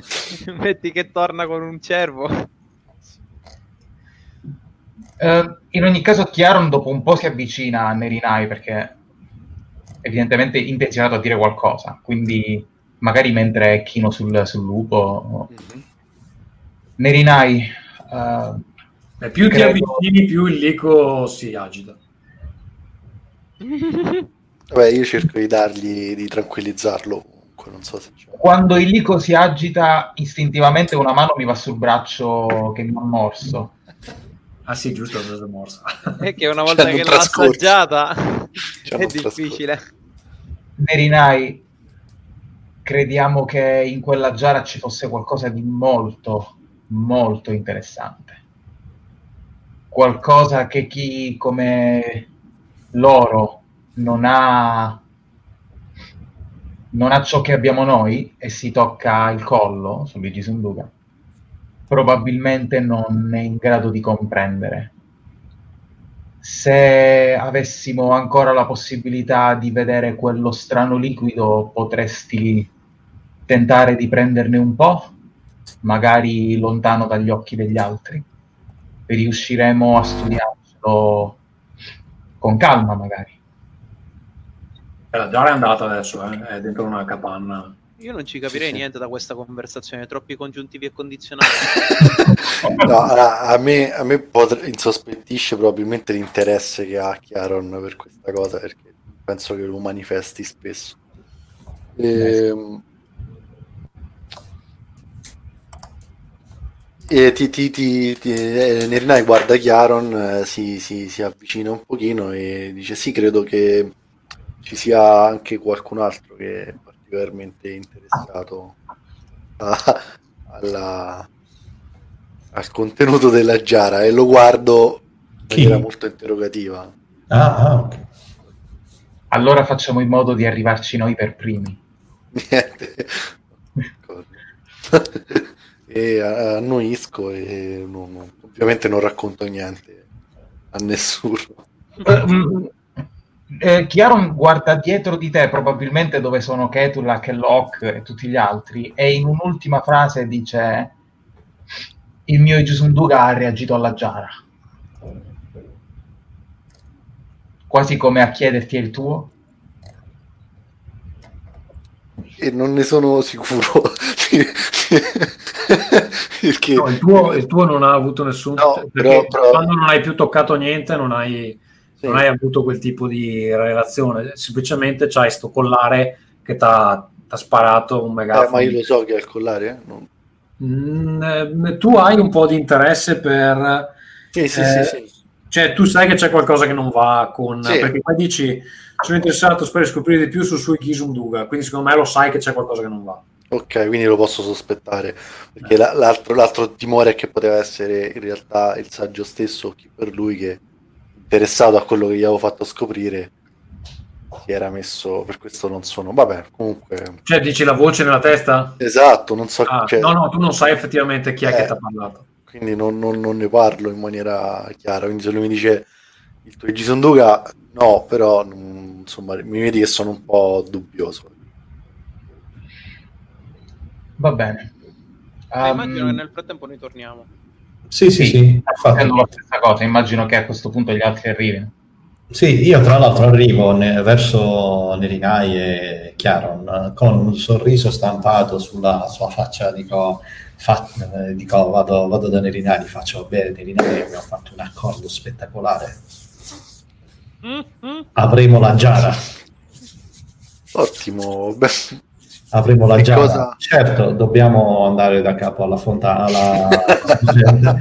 però questi sono piccoli, piccoli, piccoli, come dire, piccoli rischi che ci dobbiamo accollare, però, come dire, cosa Tu quando fa? dice piccoli rischi ti ricordi di quello che è appena successo nella... esatto. Di quell'orso gigante che se per lui è piccolo, allora... Vabbè, E- ma sono figlie, cioè, sono... cioè, capitano, cioè. Io guardo annuisco allora che guardo un po' male Ketulak perché c'è stato questo momento un po' così. Dico aiuteremo un'altra volta questo villaggio sottolineo di nuovo un'altra volta non sono molto bravo a farmi amici io. E, e detto questo indicaci la strada Sì, sì, sì, io traduco per Ketulak e gli dico, eh, dico tipo qualcosa del tipo ah, Nerinai è super contento di aiutarci, per cui guarda, si impegnerà sicuramente tantissimo. Lui è chiaro, guarda, top.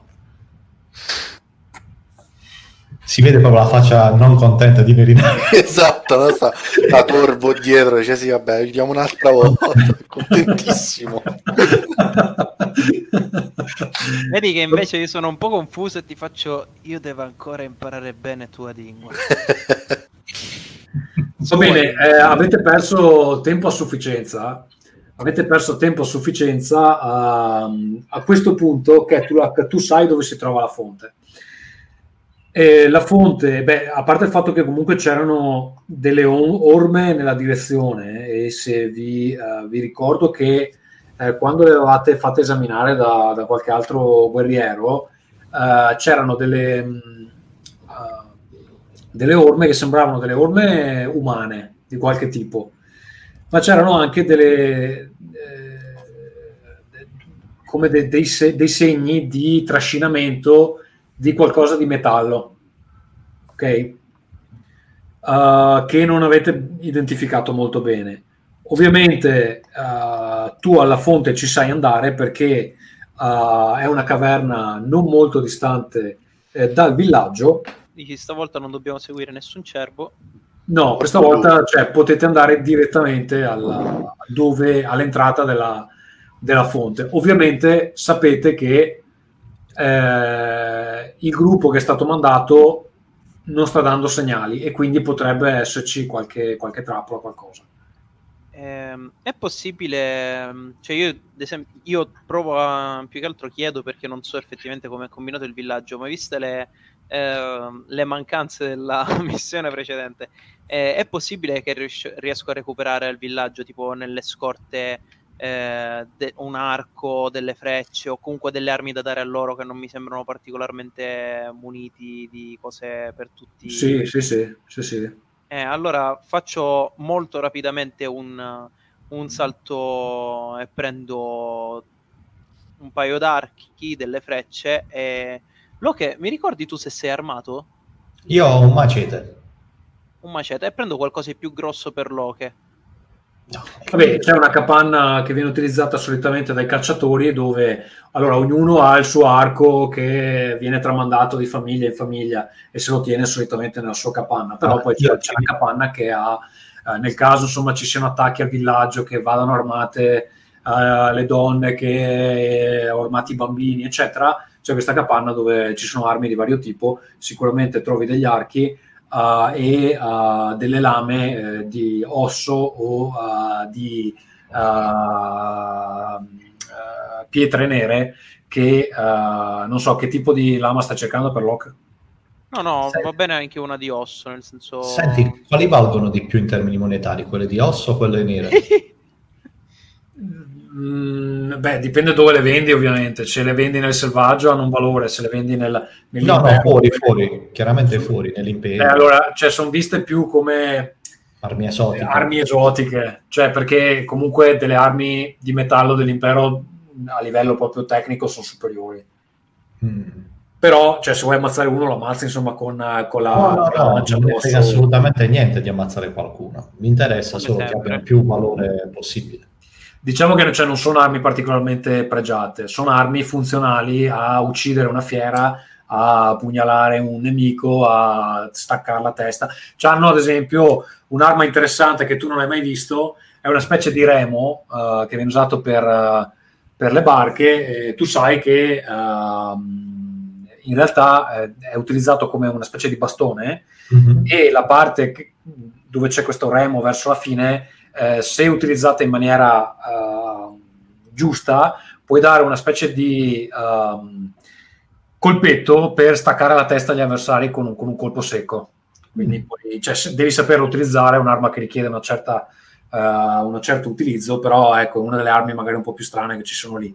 Sì, sì, no, eh, io no- non cerco l'arma più eh, dannosa, cerco l'arma più eh, che io posso vendere al miglior prezzo.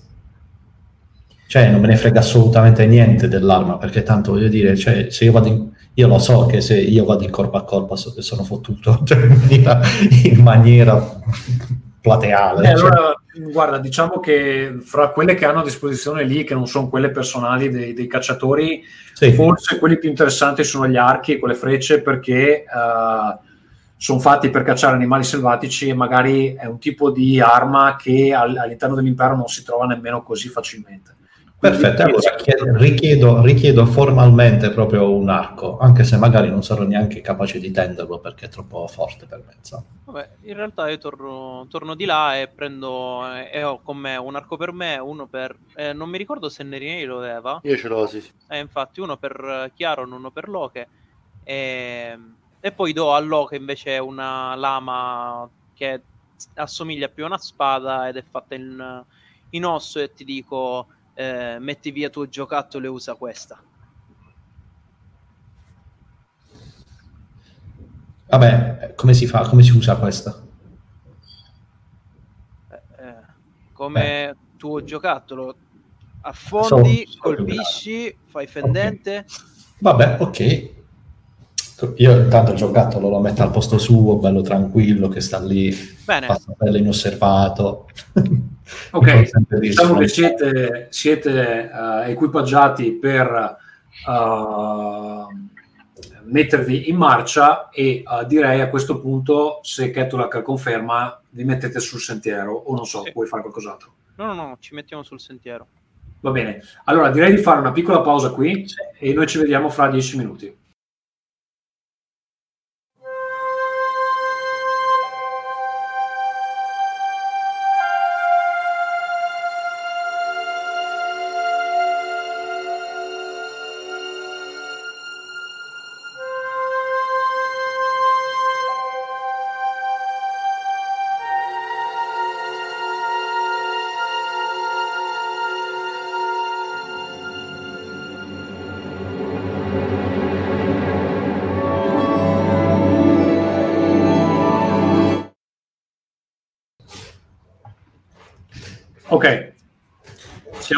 Tornati. Siamo tornati.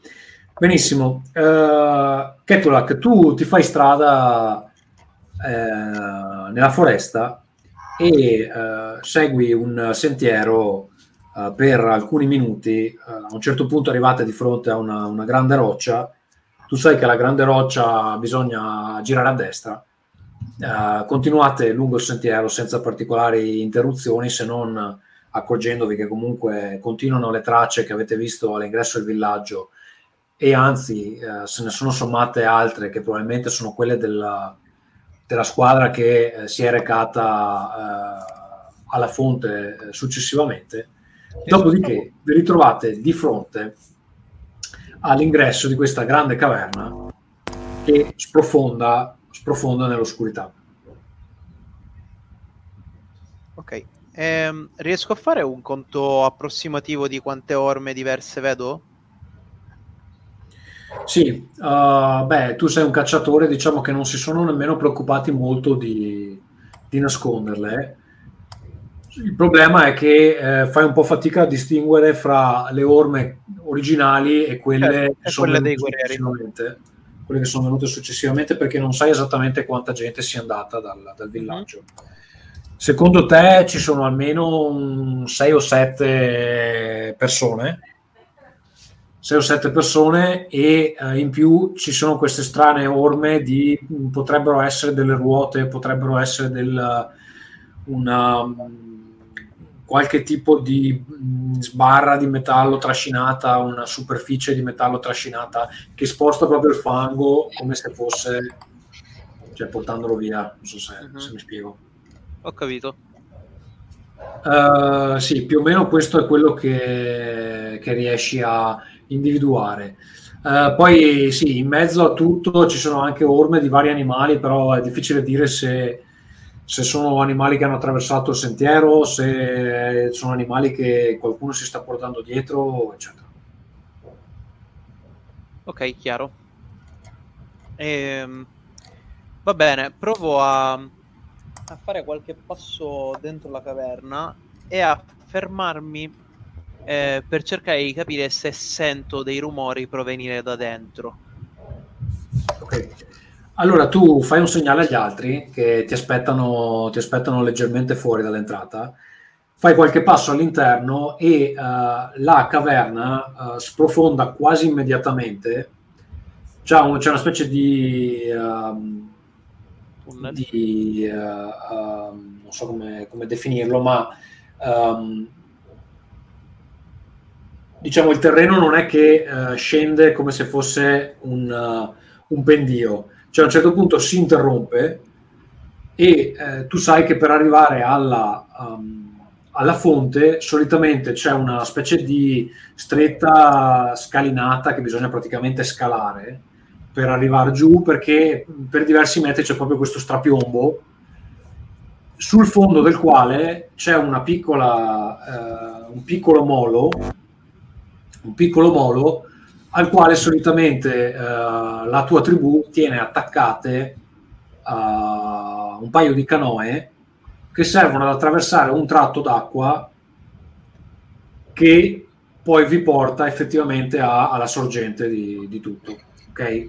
Ok, e allora piano piano vorrei muovermi, sempre cercando di fare quanto meno rumore possibile, e a sporgermi per vedere se riesco a cogliere almeno una canoa.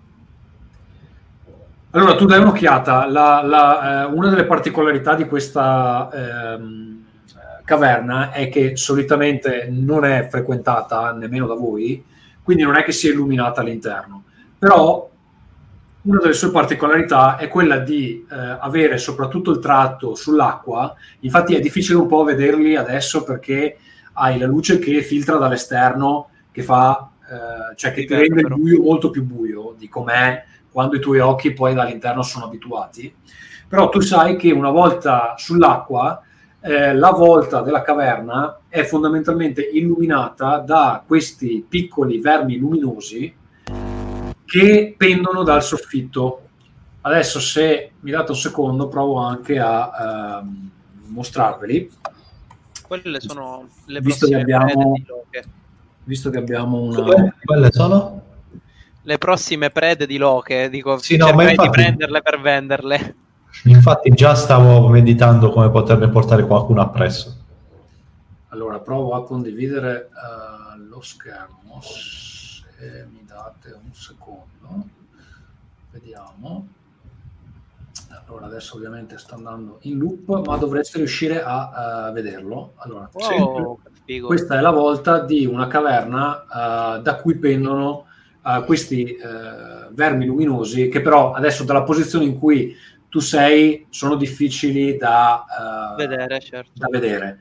Però all'interno eh, voi non sapete esattamente come mai siano luminosi. Sai semplicemente che vivono sui soffitti, sulle pareti della caverna e in quel modo producono la luce sufficiente a, eh, ad attraversare questa, Vabbè. questa- Probabilmente nemmeno ci chiediamo perché sono luminosi. No, probabilmente no.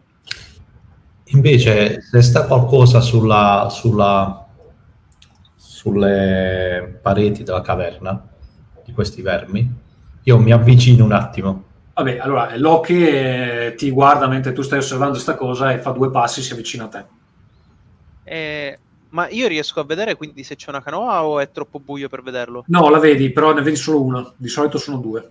E tu sai che su una canoa ci potete stare in due persone. Ah. Ah, sempre cose simpatiche da sapere. Ehm, vedi che quando, si avvic- quando Loki si avvicina, provo a indicargli sotto e dirgli eh, in una lingua comprensibile anche agli altri: Noi deve andare giù. Noi deve scalare. Oddio, scalare. Perché? E- Non è- c'è è nessuna scala, non c'è niente.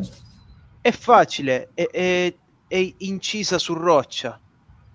Ah, E gli vabbè, tu, quella- tu Ketula, che per te è abbastanza ovvio, cioè gli fai vedere, guarda, c'è, metti la mano lì, c'è un appiglio lì, poi metti, Infatti. ti appendi a questa roccia e, e poi metti il piede in quella parte lì e poi scendi e cioè tu Loki appena lui ti mostra sta roba vedi che immediatamente già al mettere il piede lo devi Io mettere so- al buio Io so già che farò tipo Aldo Giovanni e Giacomo. non posso né scendere né salire. Dove ci sarà Ketula che mi dirà metti la cosa nella cosa vertebra di Moffett. eh." E a un certo punto partirà il log e non posso né scendere né salire. Um, quanti metri è sotto? Eh, sarà un 5-6 metri. ah, vabbè, allora puoi scendere anche se ti butti. Sto Cioè, pensando se, ti infatti... butti, cioè, se ti butti rischi di spaccarti le gambe. No, no, no, quello sì, però magari quando po- potrò non scendere né salire, diciamo, forse posso saltare. Eh, ok, va bene. E io dico, vabbè, andate avanti voi, io sono un pochettino più lento su queste cose. C'è sempre, c'è sempre l'opzione di buttarsi in acqua. Però, cioè, tu non sai se sotto ci sono delle rocce. ci sono Allora, allora, prima di tutto non so sono delle rocce, secondo siamo nel selvaggio e quindi anche l'acqua è, è pericolosissima. Per cui niente, cioè, per ora andate avanti voi, cioè, così io vedo un po' pure quali sono gli appigli che usano, eh, diciamo, soprattutto Nerinai che vedo più affine più a me. Ma, ma Giorgio sta Eh, parlando perché Giorgio, se stai parlando non ti sentiamo. Eh. Sì, infatti, stavo Adesso? dicendo... Sì, adesso- sì, adesso sì. Eh, beh, il microfono. Cos'è che stavi dicendo, Giorgio? Niente, io lascio indietro il lupo, ovviamente, perché Ok. il lupo che scala lo vedo un po' più Vabbè, complicato. lo buttiamo in acqua se vuoi. Eh no, stavo dicendo che eviterei di toccare l'acqua, visto che potrebbe essere proprio l'acqua avvelenata che stiamo andando a cercare di... Diventerà solo più grosso, più Eh, incazzato. cioè. In qualche modo dico dovremmo pure testarlo. eh, Chiaron invece si avvicina con il braccio steccato e dice probabilmente io avrò bisogno di una corda, sono ferito. Beh, Ketula, tu sai una, su- tu sai una cosa. Ehm, in realtà esiste un'altra strada per la, per la fonte che non prevede di passare per, eh, per questo specchio d'acqua. Ehm, dall'entrata c'è la possibilità di arrampicarsi un paio di metri eh, all'interno di una fenditura nella roccia molto stretta e strisciando all'interno di questa, di questa, di questa galleria fondamentalmente è possibile praticamente circumnavigare l'acqua Mm. e arrivare dall'altra parte. Qual è il problema? Che è strettissima, che, che è molto stretta, nel senso che se per qualche motivo uno rimane bloccato dentro, sta dentro. Eh, l'altra cosa è che una volta arrivati dall'altra parte, cioè non è che c'è una corda, una scala per scendere, bisogna comunque fare una scalata su della roccia che comunque eh, è ricoperta di vermi luminosi ed è generalmente eh, umida perché appunto è una fonte, quindi c'è- fa, fa fresco e c'è proprio l'acqua su, su, su- Senti, senti, nel mentre, nel mentre no? Eh, io vedo se c'è qualche roccia a cui posso legare una corda. Beh sì, eh, ci sono sia... Cioè, uno spuntone mi serve, cioè che vada a Allora, contrasto eh, con la direzione di sotto. Appena entri tu vedi che comunque è una caverna, come te la puoi immaginare, ha le stalattiti e le stalagmiti, quindi Sì. anche dove siete ci sono delle stalagmiti che comunque sono lì da 100.000 anni. Allora, allora io... Il peso lo possono eh, sostenere. Ok, io semplicemente, eh, vabbè, banalmente prendo, dico- indico a Ketulak, guarda, questi, cioè, così dici di fare te. Invece, sai come faccio io? Prendo una corda, che tanto sicuramente avrò appresso, perché comunque, insomma. Dopodiché la lego ad una stalattite, no, quello stesso stala- Stalagmite, stala- probabilmente stalagmite. stalagmite quella del soffitto. Eh, infatti, infatti stalagmite. Sì, perché se la leghi lì poi ti viene giù è brutto. Eh, infatti. Magari infilzi pure il lupo nel frattempo.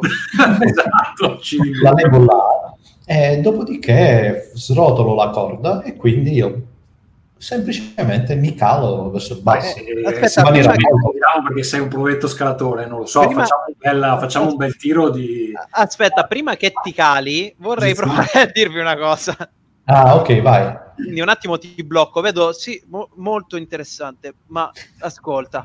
Eh, Tommaso, senti una cosa, la canoa mi ha detto che ci possono salire più o meno due persone, Sì. ma da quel che ricordo, perché penso che qualche volta ci sono andato, secondo me in tre ci potrebbero andare...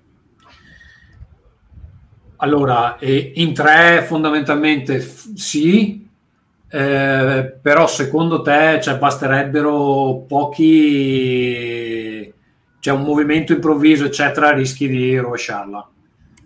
Va bene, allora gli dico questo.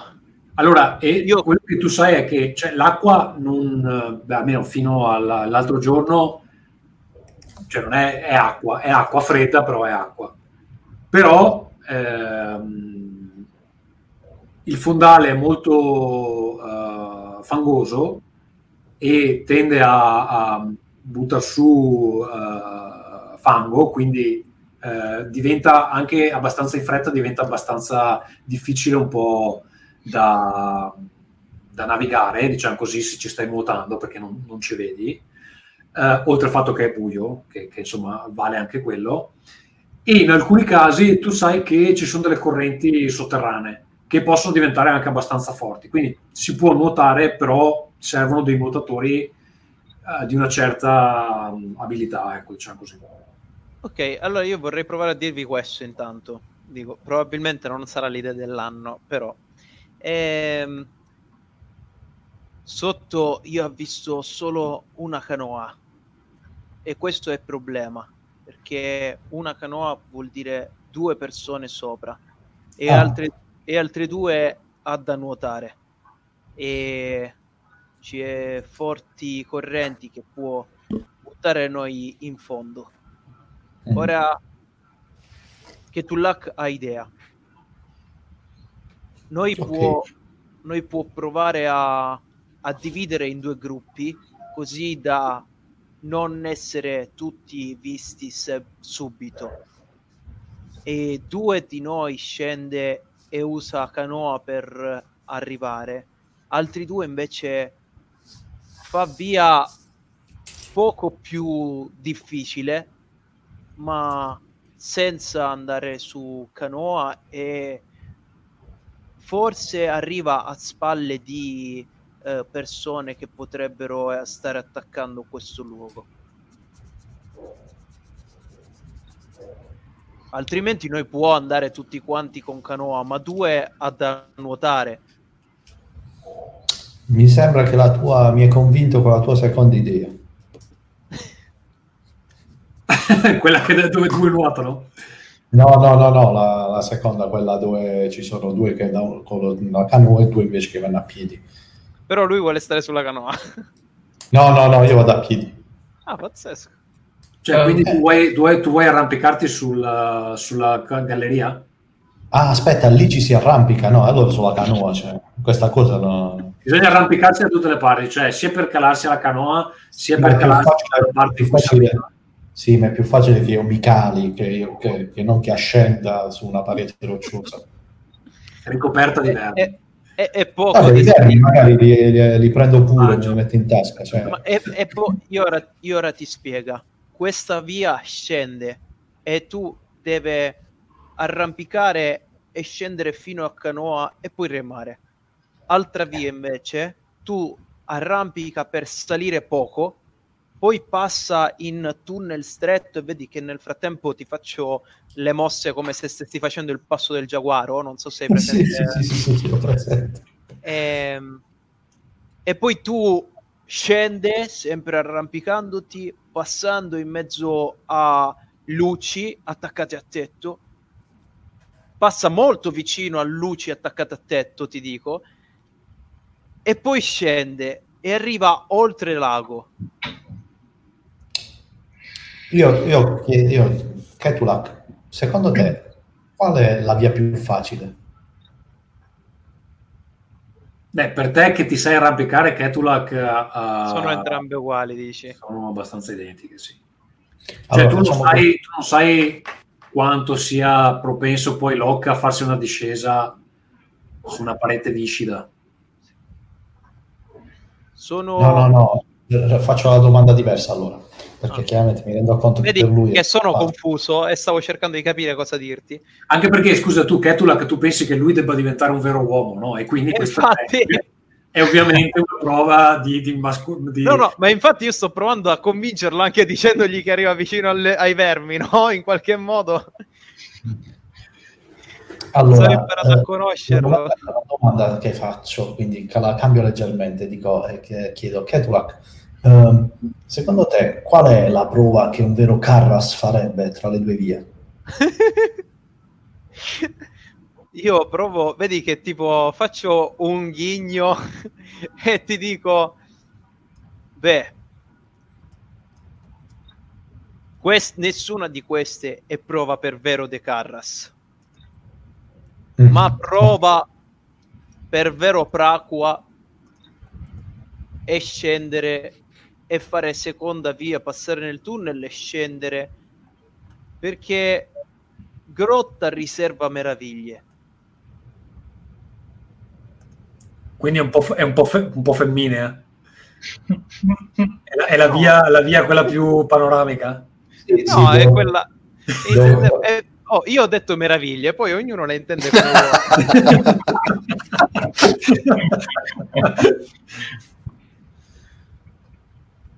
Cioè tu lo stai spingendo sulla via della toxic, eh, toxic masculinity, no? Io gliela sto vendendo, poi vediamo se l'accetta. Io, io Anche pensando... perché in generale non me la vedo benissimo Nerinai e Loke che se ne vanno da soli nel, nella No. Ma infatti potrei... Se, se prendiamo la corda e mi aiuti, e Ketulak mi aiuta a scendere dopo, potrei andare io con Ketulak, visto che Chiaron è ferito. e vedi che ti eh, che gli strizzo l'occhio e gli faccio tu vuole vedere meraviglie E io, io, io... allora, io...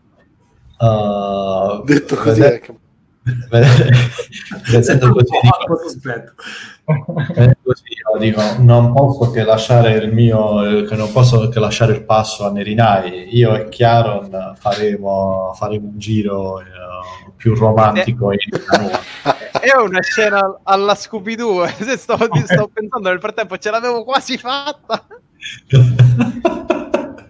Che Allora, scusate, mi sono perso. Riassumendo, Ketulak, tu da che parte vai? E io vado sopra e penso che anche Nerinai voglia Sì. fare la strada di sopra Ok, quindi sei tu che apri la strada nella galleria? sì e Ok. loro due invece E scendono Nerinai ti dà una mano, cioè scusa, e Ketulak ti dà una mano, Nerinai a salire e a seguire. scendere. Pure dopo magari. Sì, eventualmente. Eh, allora, quella strada lì, eh, nel momento in cui lui ti dà una mano, cioè sale sulla galleria, si issa, si accuccia, si gira, ti dà una, con, con la mano ti, ti aiuta a andare su perché comunque non è che sei proprio un Sì, sì, no, no, no, assolutamente. scalatore nato, entri nella galleria, ti accucci, praticamente ci stai a, a gattone. Ok? Ok. eh, Ketulak si gira e potete solo andare avanti, non è che ci siano molte alternative. Ok. Eh, Loki, e Chiaron, come scendete dal pendio? Beh, immagino Allora. Ah, allora, leghiamo una bella corda. Esatto. Le- Leghiamo una bella corda. Io vedo che Chiaro comunque c'è il braccio abbastanza messo male. Eh, frugo nella mia borsa e adesco tipo un unguento, un unguento, qualsiasi altra cosa. eh, che gli dico: Guarda, questo ti farà comunque, sarà insomma, sarà un pa- cioè, se hai del dolore, questo potrebbe essere un po' lentivo. Vabbè, tu gli dai un unguento che però cioè, non, non è che gli risolve la questione. No, ma magari è pure tipo un unguento del tipo solo placebo. effetto placebo, sì, è chiaro. è. È un- è una tipica cosa alla lock, è una Eh, imbroglio. è ovvio, anzi, non so, cioè, probabilmente è sicuramente un effetto placebo, però vabbè, se funziona. Ah, è, un po', è un po'- è un po' come ingerire disinfettante per uccidere il coronavirus. Esatto. Come sono nelle vene, però, sì. però almeno questo, però almeno questo non fa male, diciamo. Esatto, diciamo non lo uccide almeno. Sì, Vabbè, sì, ti metti, ti, metti, ti metti- ti metti questo unguento che effettivamente ehm, cioè, inizia a scaldarti un po' l'area che ti, ti fa male e diminuisce vagamente il dolore che, che senti. Sì, tipo i rimedi omopatici, ecco. Allora, Eh, prego. no, no, no, eh, No, dicevo, cioè dovete calarvi. Direi che per tutti e due è un tiro di eh, reazione. eh, per Loche eh, ha un, un livello di opposizione di eh, 4. Chiaron, per te che hai il braccio un po' malmesso, è 5, però ti do un dado di vantaggio perché ti ha dato l'unguento. Ok. Allora, aspetta, Faccio perché, scendere di dove andiamo? No, che magari tenendogli la corda da su, essendo probabilmente io più forte fisicamente rispetto a lui. Ma sì, sicuro. Come scusa, non ho, non ho capito. Dicevo, faccio scendere prima Loche, Sì. così da tenergli io la corda da su, perché anche con un braccio, però comunque immagino di essere più grosso fisicamente rispetto a lui, quindi Beh, non so, questo questo non, non lo so, eh, non so se ne abbiamo mai discusso. Beh, vabbè, sì, comunque, allora... eh, intuito, però immagino che lui non sia...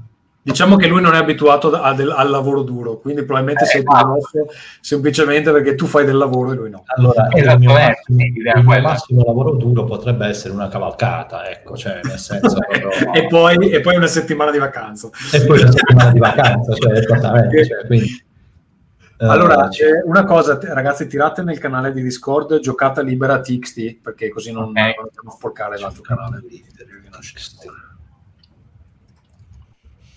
Va bene, Loche, tiri prima tu? sì, appena trovo il canale, eccolo qua. Allora, quindi facciamo roll. Allora, io parto da reazione 3. Quindi posso tirare massimo 3 dadi, giusto? Eh, no, il, allora, il numero di dati che puoi tirare è il doppio del... scusa, è il- lo stesso del livello di opposizione. In questo caso erano 4, quindi ne puoi tirare al massimo 4. Ok, ne tiro 2. Ok? Quindi Eh, eh, cerchi il successo pieno, diciamo. Sì.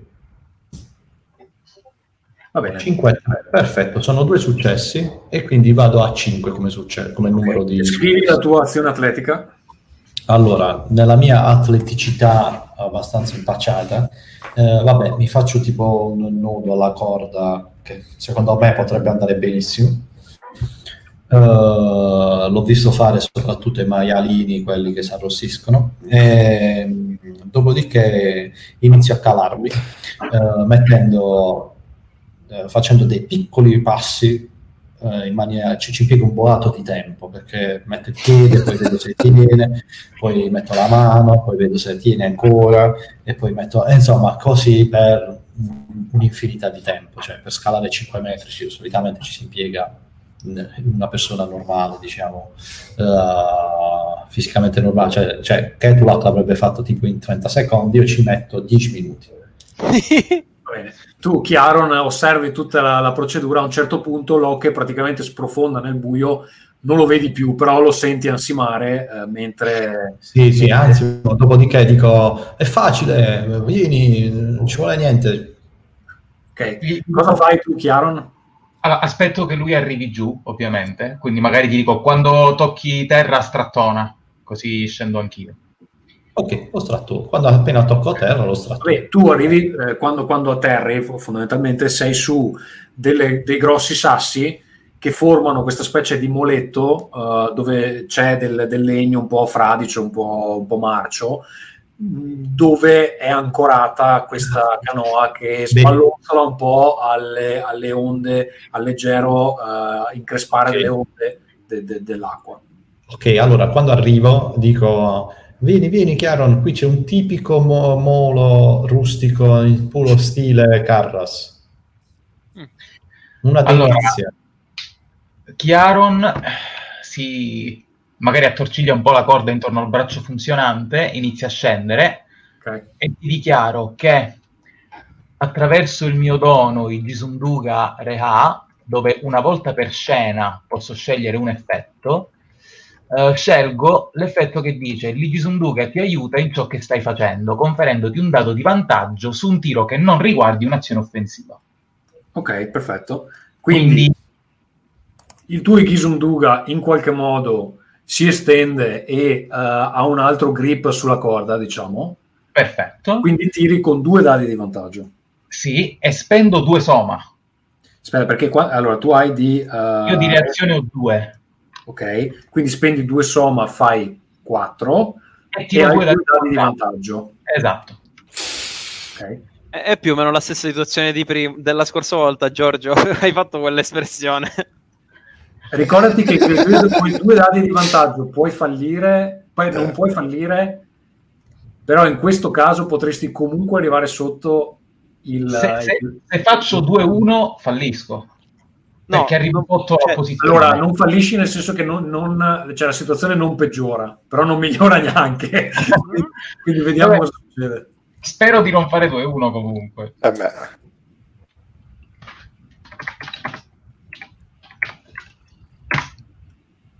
Ecco. eh, uno l'hai fatto. Non l'hai fatto, però non conta. magari sono due dati di vantaggio. però non conta, ehm, non conta e eh, l'altro fondamentalmente quello che succede è eh, ti cali giù Darka a un certo punto mentre tu ti stai calando cautamente eccetera molla la presa che il tuo Ghisumduga aveva sulla corda molla la presa senza darti alcuna spiegazione quindi tu eh, cadi perdi un po' di grip e ti Ok. fai gli ultimi due metri eh, bruciandoti l- eh, diciamo le mani all'interno perché eh, scendi proprio a zzz, e in quel modo lì cioè, c'è proprio questo dolore eh, fitto alla- alle mani perché la corda ti, ti ha bruciato la, la pelle fondamentalmente. Bene. ehm, atterri e eh, cadi un po' sul lato però senza esserti fatto particolarmente male Ok. Probabilmente parlerò tra me e me con Darka senza dare troppo, diciamo, troppe spiegazioni a Locke. Inizierò a far lottare tra me e me e mi avvicino. Sì, diciamo che l'impressione che hai avuto è che Darka stia in qualche modo testando eh, il limite della sua influenza su di te, cioè quasi come se ti stesse minacciando che comunque può fare di te ciò che vuole. Ok. Uno simpatico, va. Mi sembra più che giusto, va bene. Va bene, uh, Locke, eh, Chiaron a terra, eh, rimbalza sul, sulla roccia, cade di culo, però non, cioè è lì eh, insieme a te, insomma, lo senti imprecare sottovoce e poi si rialza. Sì, io, io dico, beh, ben, ben arrivato, chiaro, tutto a posto? Fatto male? Tutto- sto bene, ok? sto bene. Ok, io nella mia mente dico, cazzo, questo, questo è quello forte.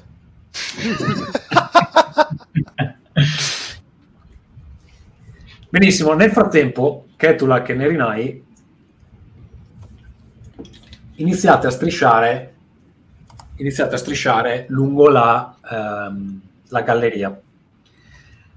Allora, eh, è un percorso lungo, Ketulak. Tu sai che saranno 100 metri, 100 metri da strisciare. Mhm. La galleria eh, ha dei- delle aree dove è leggermente più ampia, dove praticamente puoi anche, non puoi girarti completamente, ma puoi girare la testa e vedere come sta messo Nerinai, e delle aree dove proprio vi dovete stringere le spalle e appiattire tirandovi avanti proprio con, con le mani. Nerinai, tu essendo un, uh, un mercante, Cioè, comunque, io ti immagino un po' cicciottello anche, non so se... Anch'io me lo sono immaginato un po' cicciottello. Un pochino in carne, dai. un po', un, po', un po' in carne, c'hai delle parti dove proprio ti devi spingere mentre la roccia, diciamo, ti uh, apre delle scoriazioni su, sui lati perché effettivamente tu sei un po' in carne. Però tutto sommato, uh, tutto sommato riuscite a uh, trascinarvi avanti e ovviamente la, soprattutto le, la pelle delle ginocchia e i gomiti, eccetera, eh, si tagliuzzano a contatto con, con la pietra e soprattutto siete praticamente immersi nell'oscurità, cioè non, è difficile vedere cosa sta succedendo davanti, cosa sta succedendo dietro. Eh, ogni tanto c'è qualche piccola fessura sulla roccia alla vostra eh, sinistra, mentre eh, a destra avete sempre un, un, muro di pietra praticamente. Sulla sinistra ogni tanto c'è qualche fessura che si apre e entra, filtra un pochino di luce da questi vermi che appendono dal, dalle pareti. Dalle pareti guardate in giù e uh, sentite uh, i vostri due uh, colleghi parlottare vicino alle canoe mentre passate una di queste fessure per proseguire. Fate qualcosa di particolare, se no torno agli altri. No, io no. No, no. Ok, va bene, siete alla, alla canoa. Ok. Si vede quanto è distante l'altra sponda, diciamo, dove dobbiamo arrivare? Uh, allora, c'è una specie di curvatura a un certo punto e quindi dopo una cinquantina di metri perdete un po' la... Uh, adesso che i vostri occhi si stanno abituando al buio, vedete proprio questa striscia di vermi in alto che poi disegna un po' uh, la galleria okay. e a un certo punto curva, curva sulla destra um, e tra l'altro uh, nel mezzo più o meno della, della parte che riuscite a vedere ci sono delle stalattiti, delle stalagmiti che si, si vanno a toccare, quindi uh, interrompono un po' la visione del, di, del tutto. Però, eh, vabbè, effettivamente Ketulak non va detto quanto è lungo sto, sto, sto giro da fare. Eh sì. Va bene. Mm, io chiaramente mi, sono, mi, mi, riprendo la corda fondamentalmente. Io mi riprendo la corda. Sì. Come la teniamo? Uh, allora, aspetta, se te la riprendi poi non ce l'hai più per tornare su, però. Eh. Perché dobbiamo tornare su? No, non so, boh, cioè, vuoi uscire da sta caverna una certa... Vabbè, ci inventeremo qualcos'altro, non è un problema. Va bene, eh, allora dai uno, strattone, dai uno, strattone, hai creato il nodo in maniera che sia possibile sì. eh, praticamente slegarlo fa, facendo, torcendo la mano in un modo particolare. Dai uno strattone, la corda scende, vff, Okay. Uh, però Ketulak ha detto che ci sono delle correnti molto forti qua. Sì. Ok, allora il mio intento è uh, se Chiaron uh, riesce a remare, la cosa che farei è che con la corda tento di, di se, mi, se ci vediamo insomma un po' in difficoltà o altro, e di buttarla sopra qualche stalagmite che fuoriesce o qualche altro eh, spuntone da dentro l'acqua in maniera tale da non allontanarci troppo e poter quindi governare un po' meglio la canoa. Se invece sì, riesce a la guidare, la cosa sarà 15 metri eh, più o meno. Va, comunque, se, se possibile, cioè nel caso... Beh, allora, cioè, puoi, puoi, legarla a eh, la eh, stalagmite che eh, tiene legata la canoa, se vuoi. Quindi sleghi la canoa attacchi la corda e poi non ho capito, la tieni in mano sta corda, cosa volevi fare? No, no, no, io quando, mentre andiamo, cioè nel fiume, in questo fiumiciato ah, okay. sotterraneo, se ci sono dei punti dove vedo che è possibile, tipo ormeggiare, ah, okay. cioè okay. nel caso per correggere uh, eventuali errori di, di navigazione. Di manovra, va bene. Certo. Ok, allora eh, mettete piede nella canoa, uh, sul fondo c'è un, uh, un sottile strato di acqua che evidentemente è entrato una delle volte precedenti o magari eh, si tratta della, dell'umidità che cola dal, dal, dal soffitto. Um, sentite un, uno scricchiolare che insomma uh, promette bene ma fino a un certo punto però tutto sommato uh, per quel che capite voi di barche eh, sembra che la canoa uh, sia funzionale a quello che dovete fare mettete due dita nell'acqua, effettivamente l'acqua è molto fredda e, e eh, adesso che i vostri occhi si sono abituati all- all'oscurità, vi accorgete anche che eh, verso i bordi della, de- de- del, um, del, corso d'acqua ehm, c'è una sottile pellicola di ghiaccio che si è formata, è spezzata in centro perché evidentemente qualcuno uh, è passato però uh, insomma se l'acqua, l'acqua sarà a 1-2 gradi forse. Mm.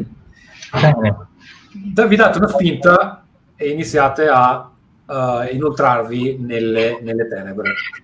Uh, in alto Nerinai e Ketulak passate un'altra fessura eh, sentite borbottare da sotto i due. Eh, metti là la corda, eh, no, ma aspetta, gira, gira, gira la barca, dai, rema! E lo stanno facendo sottovoce, però voi li sentite. E guardando dalla fessura, effettivamente vi sembra di intravedere nella poca luminosità una uh, figura uh, che potrebbe essere appunto quella della canoa. Sì, cui... tipo dai, girala di poppa e la cosa va di culo. Cioè, sai. allora, una cosa vi, di cui vi accorgete uh, circa a 20 metri dal, dal molo avete appena oltrepassato uh, queste uh, formazioni rocciose che si vanno a toccare dall'acqua al, al, soffitto. Su un lato della caverna, una specie di piccola riva che c'è uh, nel, sul lato sinistro, vi accorgete che c'è un corpo riverso, probabilmente senza vita, che è appeso come se stesse cercando di issarsi su questa piccola uh, escrescenza rocciosa che però sarà 30 centimetri, cioè proprio um, che, che, volendo ci puoi stare in piedi ma poi torni in acqua praticamente. Ed è appeso okay. lì e sembra senza vita. Ok, avvicini quindi... Aspetta, ma era a me Chiaron? Sì, sì. Eh, scusa, allora... no, eh... sì, sì, a te è chiaro. Okay. Ok, allora Dico, dico Chiaro, guarda là, cioè, hai visto anche tu quello che ho visto io. Dice un corpo. Andiamo a vedere che, chi è, chi, chi è, oddio. Chi era? Vediamo chi era. Avviciniamoci, ok. Inizio a remare in direzione per avvicinarci. Va bene, tu avvicini la, la canoa il più possibile al, al, corpo in maniera anche un po' uh, goffa, perché comunque far manovrare la canoa non è proprio banalissimo, comunque ti aiuti con i remi, spingi un po' sulla parete, spingi un po' su, sulle rocce, cerchi di raggiungere il, il, il, fondo. Quando lo fai senti che il remo sprofonda un po' nella, nella, sì. nel fango. Comunque vi avvicinate con il culo della, della canoa al, al, corpo e quando vi avvicinate vi accorgete che effettivamente il corpo è ehm, aggrappato a un'escrescenza rocciosa come se fosse eh, il post, eh, come si dice, il uh, rigor mortis che, eh, che, lo tiene ancorato a, a, qualcosa, però sta fondamentalmente fluttuando sul, sulla superficie dell'acqua quasi, chiaramente senza vita, e quando vi avvicinate eh, riuscite a vederlo meglio ed è sicuramente un Carras del villaggio. Che, che età più o meno? Che età? Sì sai che è un po' difficile dare, dare un'età a, considerando le condizioni igieniche del tutto potrebbe avere 20 45 anni. Um, io dico la tipica maschera dei Carras addosso per caso? scusate e, ehm, non ha la maschera addosso uh, la maschera probabilmente l'ha persa.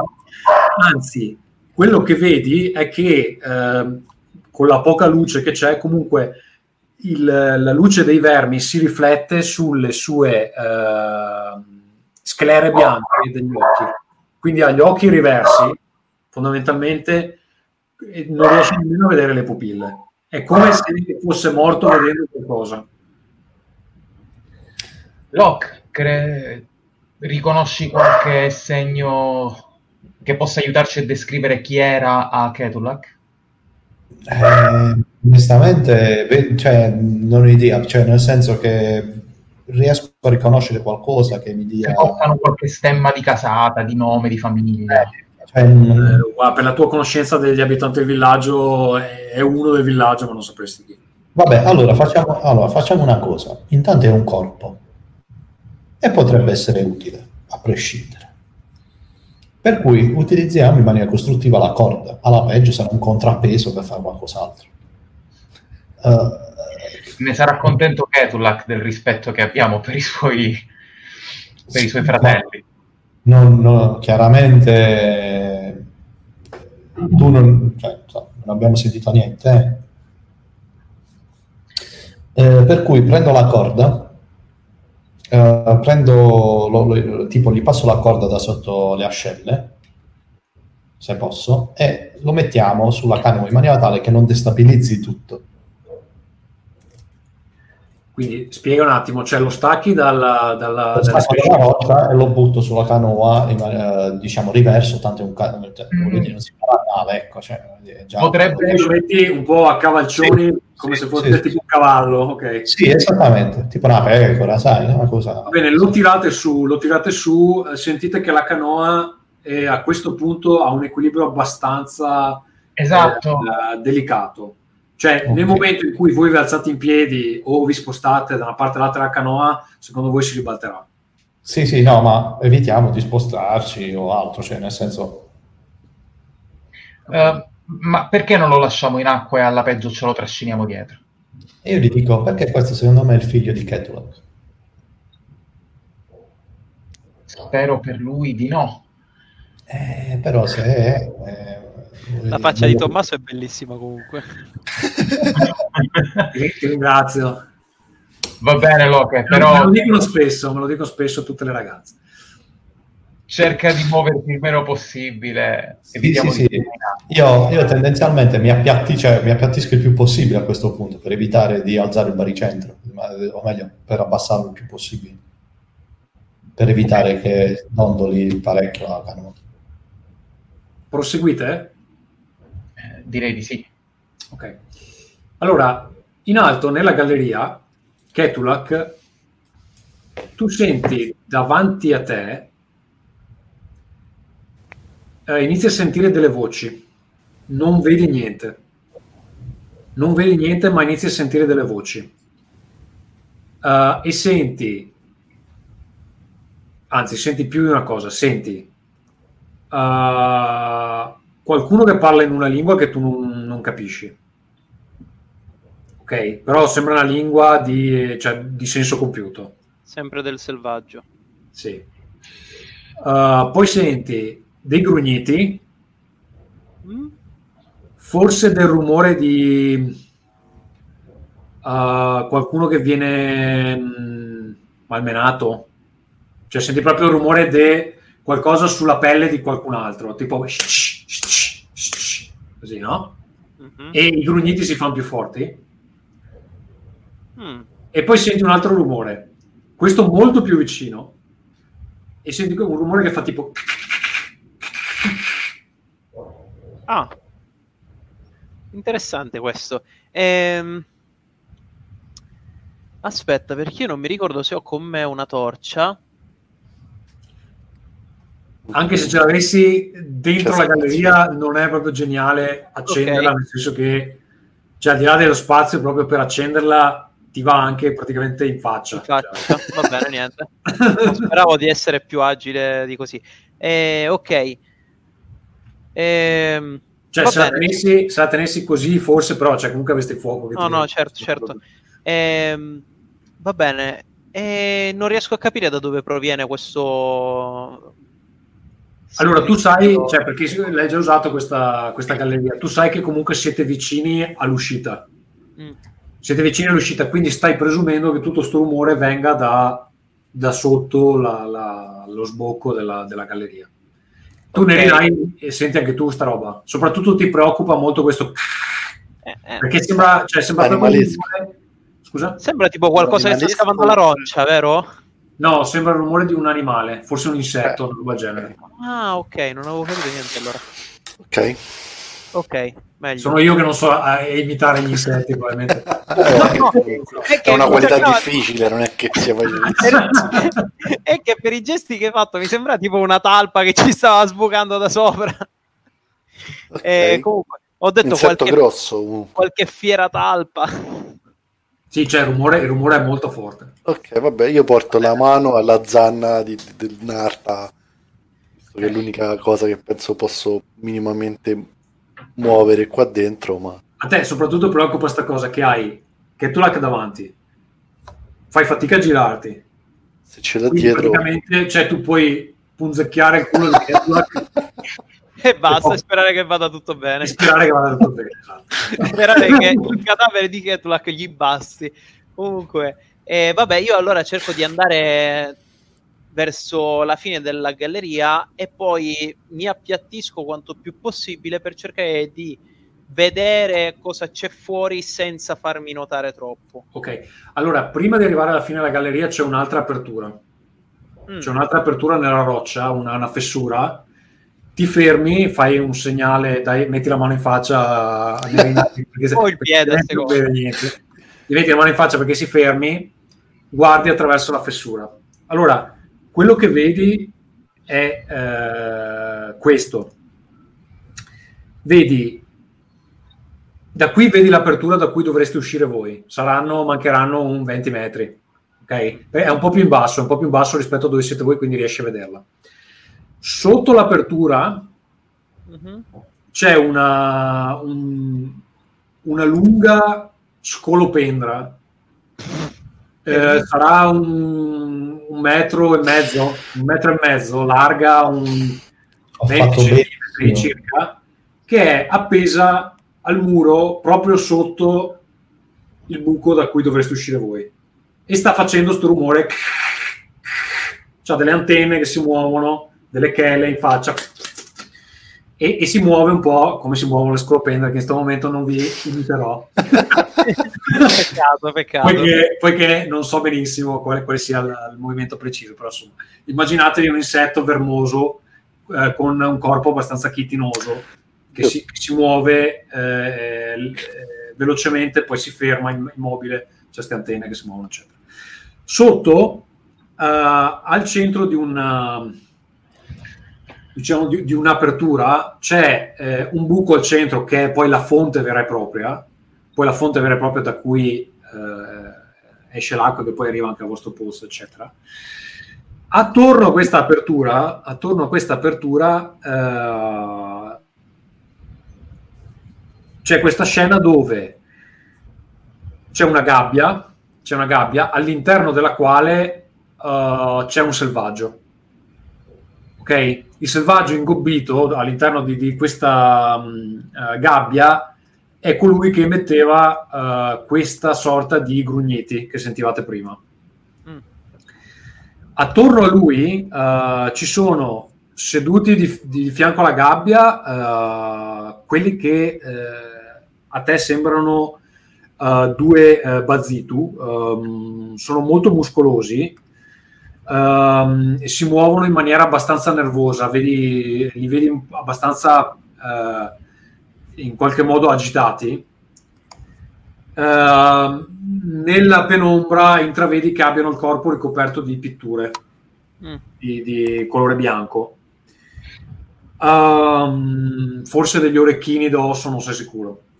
Eh, uno dei due sta dando delle frustate alla- al terzo che è dentro la gabbia. E poi, eh, quando, quando- quando gli arriva una frustata, quando si sente proprio questo rumore, eh, quell'altro eh, emette dei, dei grugniti e poi gli, gli, eh, gli soffia contro. Aspetta, ma quello dentro è un Carros o un Bazzito? Quello dentro la gabbia? Quello dentro è di un'altra tribù. Non sei sicuro dal punto di vista da dove, dove siete voi, ma non è, non è un Bazitu. Mm. E poi c'è un altro Bazitu eh, che se ne sta un po' in disparte eh, vicino a quella che sembra un'altra anfora, come quella che avete trovato la- l'altra volta. E questo qui, ehm, questo qui è più grosso degli altri ed ha una lunga striscia di capelli, un po' tipo ultimo dei Moicani, che gli scende lungo la schiena. Questi- questa, questa striscia di capelli e capelli bianchi che scendono lungo la schiena. Uh, e vedete, eh, cioè anzi tu vedi uh, che eh, buona parte del suo corpo sembra ricoperto dal, dal coe. Capito? Eh, quindi per ricapitolare, la scolopendra cerca di farci la ghigliottina appena usciamo dal tunnel. Il... La scolopendra è piazzata lì vicino all'apertura dove siete voi. Io ho la bruttissima bruttissimo presentimento che siamo nel tunnel che usa la scolopendra per muoversi, tra l'altro, perché penso che sia della giusta dimensione. Siamo tipo nella sua tana, capito? Quindi fai, fai tu, non, tu non sai... Lo, è un presentimento, è un presentimento. La vita, hai ancora tutta la vita davanti perché, perché lui non ti ha ancora detto niente semplicemente ti ha messo la mano in faccia come per dire fa silenzio quindi la scolopendra è messa là che a momenti eh, ci mangiucchia. Poi sotto ci sono tre Bazzitu, uno davanti alla Giara, due che sono davanti alla gabbia e frustano un Carras. Giusto così? Non sai se è un Carras, è un altro. Vabbè, di un, un, altro selvaggio che io chiamerò libero, eh, che viene frustato e grugnisce ogni volta che viene frustato. Esatto. Ho riassunto bene la situazione. Questa è la situazione. Magnifico. È una gran bella situazione fa un po' puzza questa situazione. e, ehm, beh, eh, ma c'è modo di... O meglio, io ti farò un paio di domande, scusami se sarò prolisso. Eh, la prima è, se, eh, scendendo dalla, uscendo dal tunnel e scendendo, scalando, giusto? Cioè, dobbiamo scalare per scendere di nuovo tutti giù, sì. giusto? Beh, siamo esposti nel senso che ci troviamo proprio di fronte ai Bazzitu che potrebbero notarci in un qualunque momento o siamo un po' uh, siete in una zona un po' in ombra quindi cioè, non facendo rumore potreste calarvi senza che vi vedano. Perfetto. Però, però al momento c'è questa scolopendra che è parcheggiata lì sotto magnifico per la scolopendra. Ehm, vediamo che caspiterina posso fare alla scolopendra. Ehm, ma così ho mai visto di queste scolopendere? So se sono pericolosissime, se sono facili. No, non sai niente, non sai niente e soprattutto non ti pare che siano animali del, del luogo. Ah, okay. Perfetto, magnifico, è proprio la cosa che mi interessava. Ehm... Io comincio a soffiare sulla mano di Ketula, che comunque ho sta mano in faccia. no, guardo. Gliela leggi.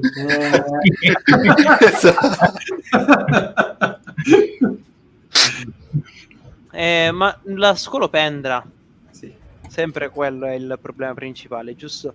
Eh, questa scolopendra è messa in modo che eh, cioè non possiamo in nessun modo colpirla da dentro a meno di utilizzare cose particolari tipo poteri del sintomo e altro. Allora, secondo te, da quel poco che riesci a vedere, cioè non è che la scolopendra sappia che siete nella galleria. Sì. Banalmente è piazzata lì per, per, evitare che qualcuno esca, diciamo, o comunque per o perché si sta, sta dormendo, sta rilassando, che cazzo ne sai, cioè è un insetto. È una scolopendra. È una scolopendra, non è che ha... eh, si, è, si è piazzata lì, è vicino dove dovete uscire voi. Magari si sta solo rilassando. Eh. Cioè, tecnicamente, se voi vi affacciaste all'uscita e gli tiraste una martellata in faccia, potreste anche seccarla prima che possa reagire, però cioè, è una bella scommessa, insomma, diciamo. Ok, va bene. Ehm, diciamo, cioè io non ho capito questo, cioè è messa lì per conto suo, non è messa lì in attesa che qualcuno esca dalla galleria. Tu non lo, cioè, non lo sai. Cioè, nel là. senso... Ok. No, ma nel senso non noto un atteggiamento di un animale in attesa di... No, eh, hai presente quando quando le, uh, le lucertole prendono le lucertole stanno al sole per i fatti loro, cioè così. Mm, magnifico. Eh, va bene, proviamo questa scommessa. In realtà, allora aspetta, intanto che ci pensi, mm. voi state proseguendo con la vostra canoa e siete più o meno in prossimità della curva, non l'avete ancora superata. Um, scusami Tommaso, il corpo che abbiamo caricato sulla canoa sembra avere ferite evidenti o segni di qualcosa che... Allora, dovete girarvi molto, cioè dovete eh, esaminarlo in maniera abbastanza con una certa cautela, diciamo, per non sbilanciare il tutto. senza mettere in pericolo la stabilità della canoa. Nella posizione in cui è, si vede qualcosa di particolare? Fammi cosa potrebbe essere, forse non è nemmeno un tiro di nessun tipo. Um, allora, eh, nella luce che avete, tu lo provi a toccare Mhm. e eh, ti sembra di percepire eh, all'altezza del collo, forse ha delle- dei piccoli forellini. Mm, Ok, ok, ok, ok. Va bene, lo faccio presente a Locke. Sembra essere ferito sul collo, anche se non riesco a capire l'entità della, della- de- del danno. Questi piccoli forelli, vabbè, quando me li fa notare, Chiaro, Sì. eh, io, insomma, siccome sono quello anche più vicino al corpo, no? Eh, gli do un'occhiata e vedo di che tipo di forellini sono, cioè se sono due forellini tipo così, oppure sono due forellini molto piccoli, tipo da, come dire, che sono stati di, di qualche arma, non so. Cosa Guarda, possono... nel- cioè, nella, nella luce che avete è difficile dire, riesci praticamente solo a toccarli perché a guardarli non li vedi neanche. Mm? Cioè, Ok. al tocco potrebbero essere dei forellini che immaginati, cioè se qualcuno gli avesse piantato un chiodo in gola e poi gliel'avesse tolto, avresti quel tipo di forellino. Ho capito. Quindi lo, lo proprio senti quei polpastrelli, ma è quello che riesci a sentire. Ok. Vabbè, allora, eh, diciamo per ora. Ok, però eh, quello che volevo dirvi è che ne- cioè, mentre vi avvicinate alla curva, sentite Sì. in acqua, sulla superficie dell'acqua, sentite un rumore che va- Lo c'è sapevo. proprio una roba che sta strisciando sul... È stata so. rimpiangere la scolopendra, eh? Lo sapevo. Dopo ci sarebbe troppo. Riusciamo a percepire una, una- una direzione o è un, un rumore più ah, ambientale? Sentite l'acqua che si muove, eh, fatemi mm, un, diciamo, un tiro di posizione di reazione. Ok. Eh, direi eh, opposizione 4. C'è un certo eco anche nella, nella galleria, quindi Ok. Vado io? Sì, vabbè, lo facciamo tutte e due. Tanto. Uh, numero 5 successi. Io tiro tre dadi Io ne ho tirati due. e ho fatto fallimento. Mm, È inutile che io continui a tirare. Va bene, allora eh, Locke dice con una certa certezza dice sta, sta venendo, sta venendo da lì ed è vicino alla, alla curvatura. Invece tu, Chiaron, sei assolutamente sicuro che sia dietro la, la canoa. Ok. Quindi non avete una, cioè non sapete chi dei due Ok. ha ragione. Vabbè, Eh, io... Dov'è che arriva, scusami? Eh, non ho capito, scusa. Secondo me, da dov'è che arriva? Sta, sta arrivando dalla- in, in direzione della curvatura della, della- della galleria. Da davanti, Cioè, da davanti? Sì, da davanti. Allora io faccio un Un po' piccolo... sul lato, però sì, da davanti. Io faccio un piccolissimo test. Prendo un sassolino, qualcosa dal fondo della barca, un colpo non più grande di un sasso, di un sasso praticamente. Diciamo una moneta dal tuo- dalla tua saccoccia. Non esageriamo, No, non, esageriamo. non facciamo illazioni, Eh, non facciamo proposte improponibili. Eh, no, prendo un sasso, qualco- comunque un corpo eh, un po'... Vabbè, I tipici sassi sui fondi delle barche, ok? Vabbè, un sasso, comunque qualsiasi corpo, cioè voglio dire, qualcosa Eh, diciamo, diciamo che qualcuno ha lasciato dei resti di ossa sul fondo della barca. Sì. Eh, banalmente, mh, tipo, se noi siamo, eh, se noi siamo qui, e questa è la curva, io butto questo, fa- facendo questo sassolino, lo butto un po' più avanti dall'altro lato. Voglio vedere che cosa È succede. proprio un... Sì. Ok, tu butti sta cosa e hai l'impressione che questa creatura che si stava dirigendo verso la barca Mhm. faccia un tipo U-turn e si muova nella direzione dove hai, dove hai lanciato il sasso. Proprio... Senti proprio la superficie dell'acqua che si muove. Ok, ce ne sono altri di sassi così, cioè di, di- insomma, prendo altri corpi così e man mano che, chia- che con Chiaro avanziamo con la canoa, semplicemente io prendo e butto dei sassi altrove. Allora, tu stai buttando, cioè, Eh, sul eh, fondo della eh, eh, diciamo eh, che hai, dei resti di cibo, non so cosa sia. della- Sì, qualsiasi cosa, anche resti di cibo va bene. La stai Anzi, buttando, benissimo. Resti di cibo. Mentre vi avvicinate alla curvatura, finalmente si apre il resto della, Mhm. della galleria e voi adesso siete completamente immersi nell'oscurità. Però Mhm. in fondo vedete la luce di una torcia Mhm. E fondamentalmente la stessa scena che stanno vedendo gli altri. Cioè, ci sono tre figure attorno a una gabbia, all'interno della quale c'è un'altra figura, Mhm. e poi quella- l'altra scolopendra non la vedete perché probabilmente è nell'oscurità. Però, cioè, vi state, state arrivando in un'area dove probabilmente loro ancora non vi vedono, però, perché tra l'altro hanno anche la luce lì. Quindi, Ok, allora, allora io eh, mi giro verso Chiaron perché pot- probabilmente io sono avanti mentre lui è dietro con il re. Anche perché immagino che sto guardando dietro, convinto che ci sia qualcun altro che ci insegue di questi animali. Se io gli dico, Sei Eh? mutato. Non ti sentiamo, eh? sei mutato. Scusate, eh, dicevo, ignori anche i sassi che lui sta lanciando. Sei proprio- Sì, sto guardando Io- proprio io dico a Chiaron, dico avvicinati, accostati alla parete, cioè se tipo su vicino alla parete, indiv- cioè, c'è possibilità eh, anche di scendere dalla, dalla, da come cazzo si chiama, dalla canoa.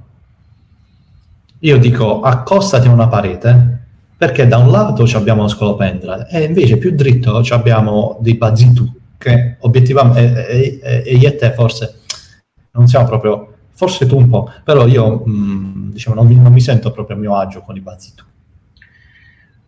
Sarebbe molto utile sapere dove sono Nerinai e Ketulak e nel dirlo remo in una direzione probabilmente vicino alla parete indicatami da Locke. nel, nel frattempo, nel frattempo io ti dico guarda mh, la creatura è lì davanti è inutile che ti giri di dietro guarda No, ma è lì. ti assicuro è lì guarda. Plup. Quando, quando- quando sbucheranno alle nostre spalle sarai troppo impegnato a guardare avanti, Locke. Almeno io ci guardo le spalle. E continuo a remare ignaro di quello che sta Sì, succedendo. non remare, non remare in avanti, rema verso il lato della, della cosa, affianchiamoci un attimo e capiamo che cosa succede e speriamo che Ketulak e Nerinai fuoriescano insomma in qualche modo da qualche pertugio che, da- dal pertugio che aveva detto Ketulak insomma che obiettivamente Ok, ok, ok. Va bene. eh, ad avere i cazzi per Ok, lui. allora accostate, accostate alla- a una parete, siete ancora nascosti dall'oscurità Sì. Quanto siamo distanti dai Bazzitu e dalla scena che c'è Eh, avrete ancora un 30 metri d'acqua. Ok, va bene. E probabilmente, cioè nel momento in cui arrivate intorno ai 15, vi vedono. Va bene, ok. Per il momento allora restiamo qui e cerchiamo di capire. Senti, faccio una cosa. La scolopendra si vede? No, l'acqua è ferma in questo momento. Perfetto. Eh, con l'arco che mi ha dato Ketulak, Che brutta idea. vorrei provare a tirare. Il mio obiettivo è non prendere assolutamente niente, ma buttarlo al di là, diciamo, cioè tipo se qua ci sono eh, l'assembramento di persone, perché insomma di sto periodo assembramento è una parola figa, eh, se c- qua c'è l'assembramento di persone, lo voglio tirare semplicemente oltre. Ok. Forse siamo Quindi sul, sul fondo della caverna che non vedi particolarmente, giusto? Sì, sì, sì, sì, sì, sì. In questo caso il fallimento consiste nel colpire qualcosa, giusto? Sì, esatto. Probabile. Ma, ma colpirà o uno di voi due o quello nella gabbia. Cioè, sappiamo ovvio, come- è Se ovvio. poi fai più fallimenti, la freccia entra nella- nell'apertura, fai il Fa giro, tutto il giro il giro e e prende il sedere di Nerinai. Va bene. Allora, tu tiri con l'arco. Sì, Ok. Vabbè, eh, allora, siccome il tuo obiettivo è non colpire niente, f- fammi, fammi, fammi una reazione a difficoltà 3. Quanto hai di reazione? Reazioni. Io ho tre di, di reazione. Benissimo, allora ce la fai, non ti faccio neanche tirare. Aspetta, E- c'ho... Sì, ho tre Cioè, reazioni. stai, stai sparando nel buio praticamente. Sì, sì, sto sparando totalmente a cazzo, ma il mio obiettivo è creare semplicemente un diversivo sonoro. Cioè, sta cazzo di freccia farà qualche rumore, qualcosa, li farà allontanare a sti bazzitu. Vabbè, allora la freccia parte, scium, tac, colpisce la- una parete che è poco distante da dove sono loro, cioè non è che la caverna prosegue, fondamentalmente c'è, c'è un muro pochi metri dopo. Sì. Ehm, si girano tutti, si girano tutti, Ma eh, verso di noi o verso, la- verso il rumore? si girano verso il rumore Per fortuna. uh, Nerinai e uh, Ketulak, che state ancora osservando la scena dalla fessura, vi accorgete che anche la scolopendra, una volta che sente il rumore, fa e inizia a correre, correre in quella direzione. Voi dall'acqua vi accorgete che dove avevi lanciato l'ultimo sasso riprende a muoversi e senti e uh, intravedi un verme che esce dall'acqua, Ah. sale, sale sulla, sulla roccia e uh, scodinzola verso la direzione del, del- del rumore. Mentre succede questa cosa qua, ti accorgi che quello dentro la gabbia Sì. eh, emette dei grugniti e sembra quasi che stia parlando ai vermi. Tipo, e, e li, li sta puntando nella direzione del rumore. Mm, peccato non averlo notato. Ok, Nerinai e Ketulak.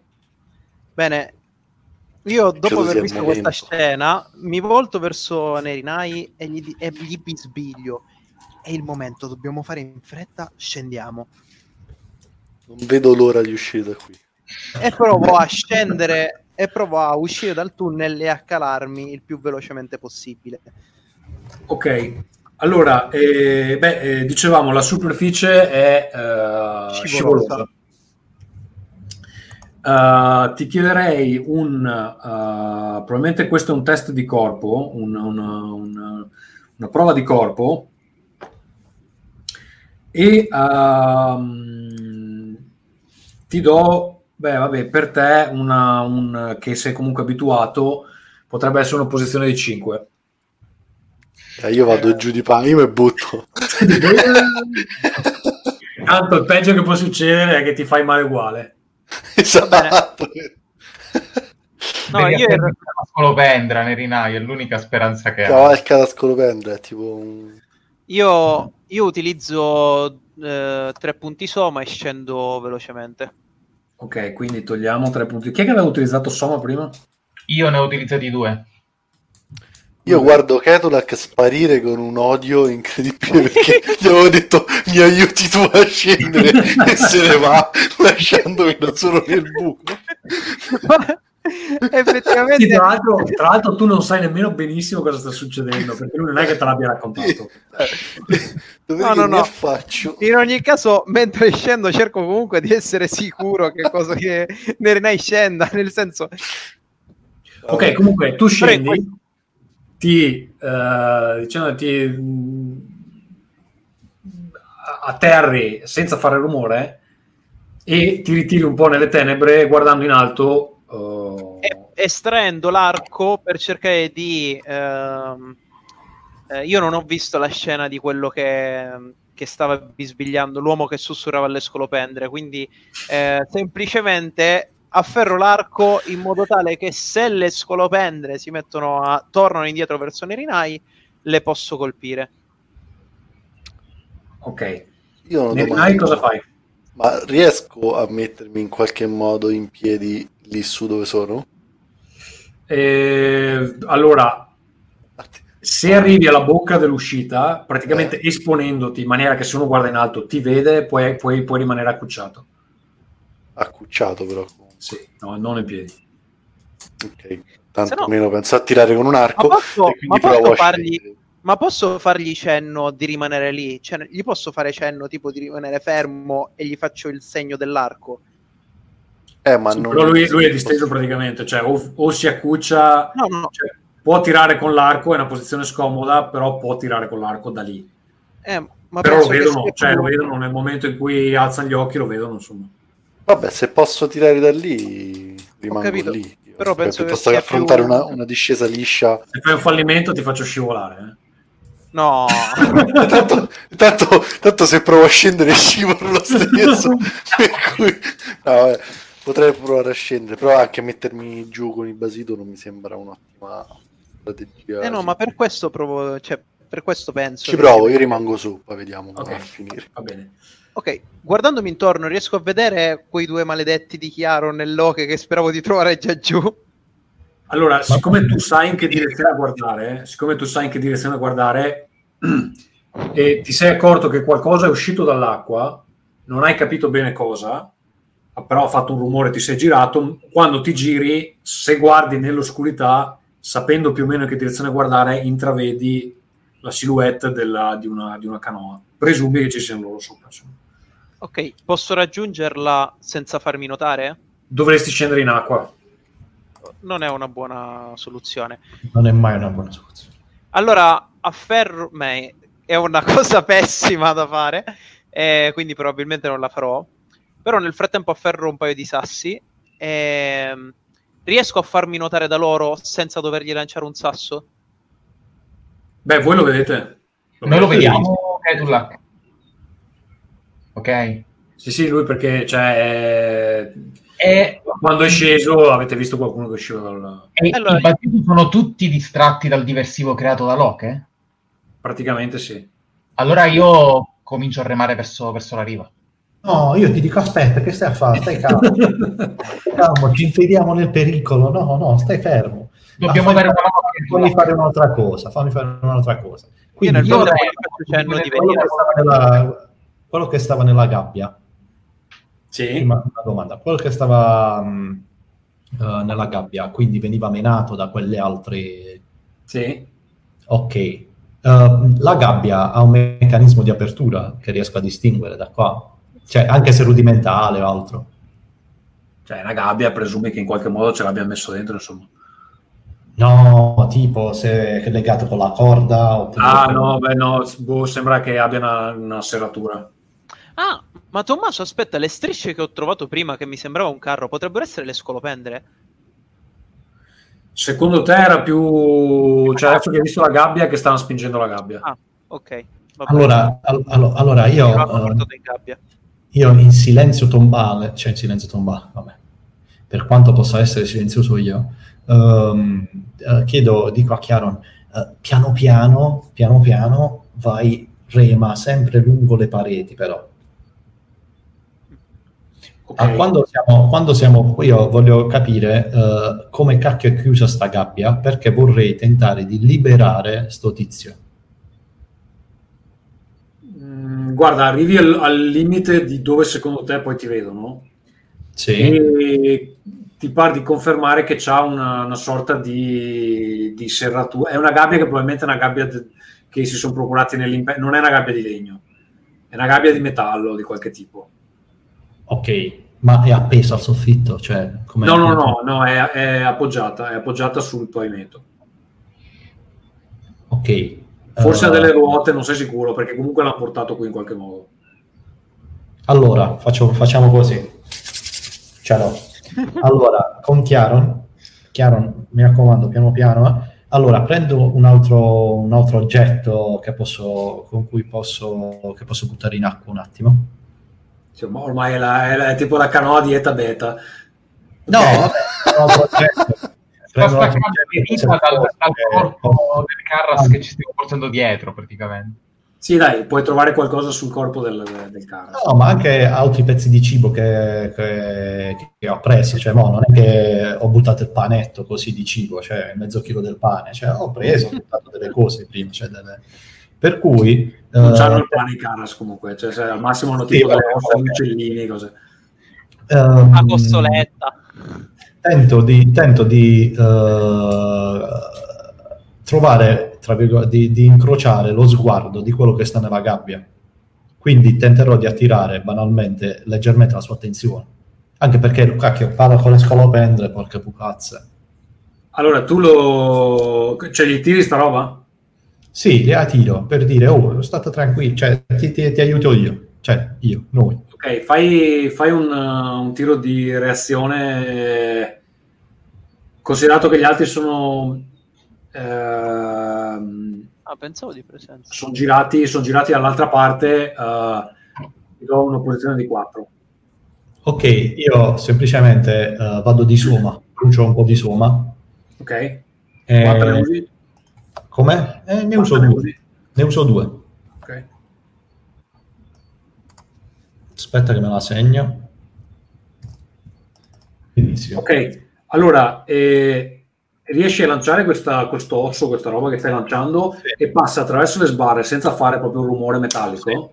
Sì. Gli, gli arriva in testa arriva in testa, lui si gira, fa, poi guarda nella tua direzione, a questo punto lo riconosci, è un, è un Urut, eh, un Urut che è una, è una, delle tribù, delle varie caste selvagge, mm-hmm. chiaramente non ha... Eh, cioè non è in buonissimi rapporti con questi Bazitu perché prima lo frustavano.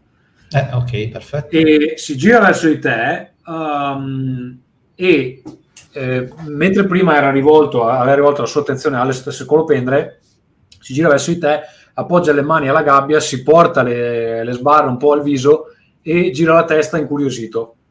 Eh, io li faccio, li faccio capire a gesti che tenterò di liberarlo, cioè io gli dico guarda, mo ti libero, cioè no,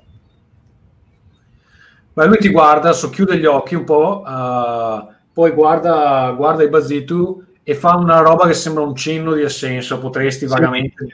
Aspetta, chi è che qualcuno abbiamo perso... No, abbiamo perso si è finita. È finita il centro di tutta la mia strategia. allora, aspetta che lo, lo riaddiamo. Ci sei, Valerio? Sì, sì, era saltata la connessione, scusate. No, Va- Valerio, non puoi lasciarmi solo, cioè il centro... nel momento del bisogno. Eh. Stavi dicendo quindi che hai visto, hai cercato di prendere... Io sono arrivato solo alla tua eh, dichiarazione, poi la risposta di Tommaso ah. l'ho persa. Allora, lui, lui eh, ha ricevuto l'osso in faccia, si gira, si gira, guarda il, il Pracqua, uh, sembra intuire l'idea, sembra intuire l'idea e fa un cenno di assenso. Poi si rigira e ti sembra che continui quello che stava facendo prima. Perfetto, perfetto, perfettissimo. Io eh, dico a Chiara, ora in silenzio avviciniamoci, ora dobbiamo tentare di liberare il tizio nella gabbia. È quello che parla con le scolopendre, cioè per me è qualcosa di incredibile, però va bene. L'uomo che sussurrava alle scolopendre. Lo che tu sai che prima o poi ci vedranno, vero? E continua a remare verso la riva. Uh, sì, ma speriamo che le scolopendre a quel punto ci proteggano e soprattutto che arrivino Ketulak e Nerinai che dicono sempre che sono in anticipo e invece... Beh, nel frattempo, nel frattempo, nel frattempo sti Bazitu uh, hanno recuperato sta freccia, hanno recuperato sta freccia e um, i due che erano vicino alla gabbia i due che erano vicino alla gabbia eh, ce l'hanno in mano, la porgono al terzo, quello più grosso, quello più grosso che la guarda, eh, sembra esaminarla eh, e poi la spezza e si gira eh, per guardare il resto della, della, della, caverna e vedete che sta già mettendo mano a eh, un'arma che ha lì alla cinta. Proprio Ok, uh, vedo questa scena? Sì. Bene, e sto vedendo che loro si stanno avvicinando in, bar, in canoa. E loro sono al limite della, della, della zona di visibilità. Ok, ehm... ma il Bazitu... Ragazzi, vi chiedo una cosa. Siamo sì. al limite delle tre ore. Sì. Interrompiamo su questo cliffhanger e continuiamo la prossima volta? O...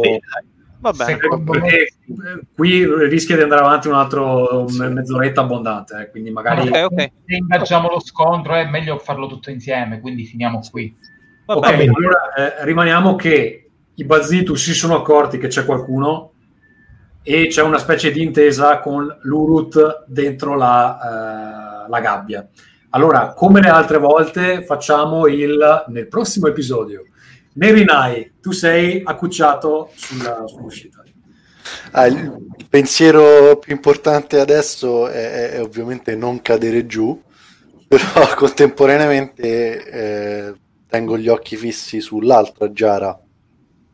Che, eh, sì, che in questo, di... momento, in questo momento è abbandonata lì di fianco alla gabbia. Eh, nella prossimità di, questa, di, questo buco nel terreno che sembra essere un po' la fonte.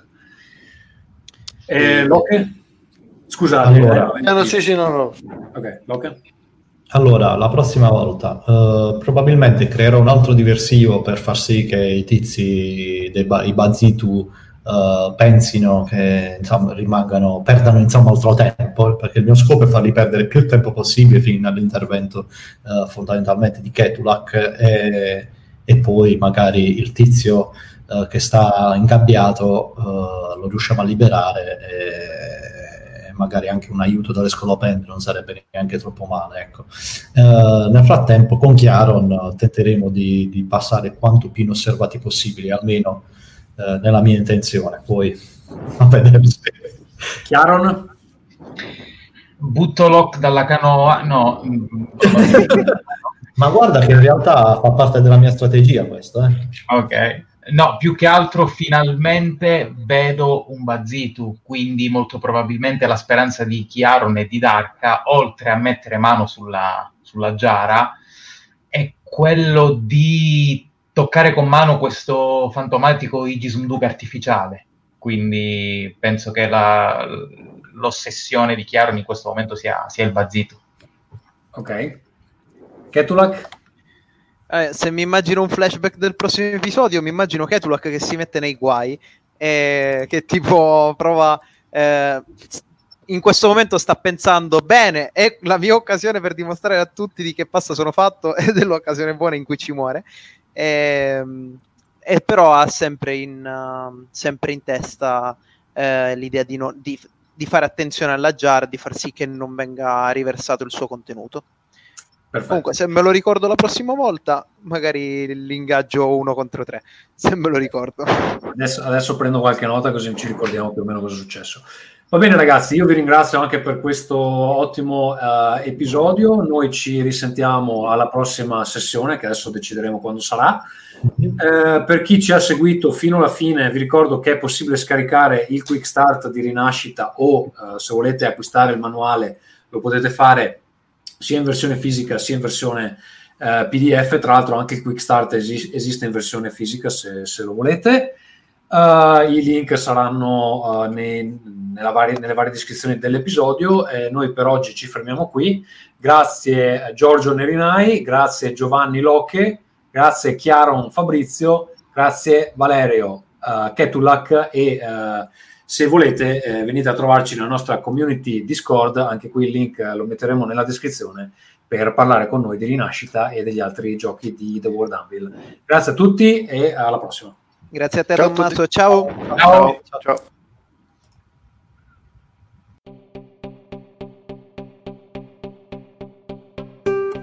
Roll Again, podcast di giochi di ruolo, design a table of gaming.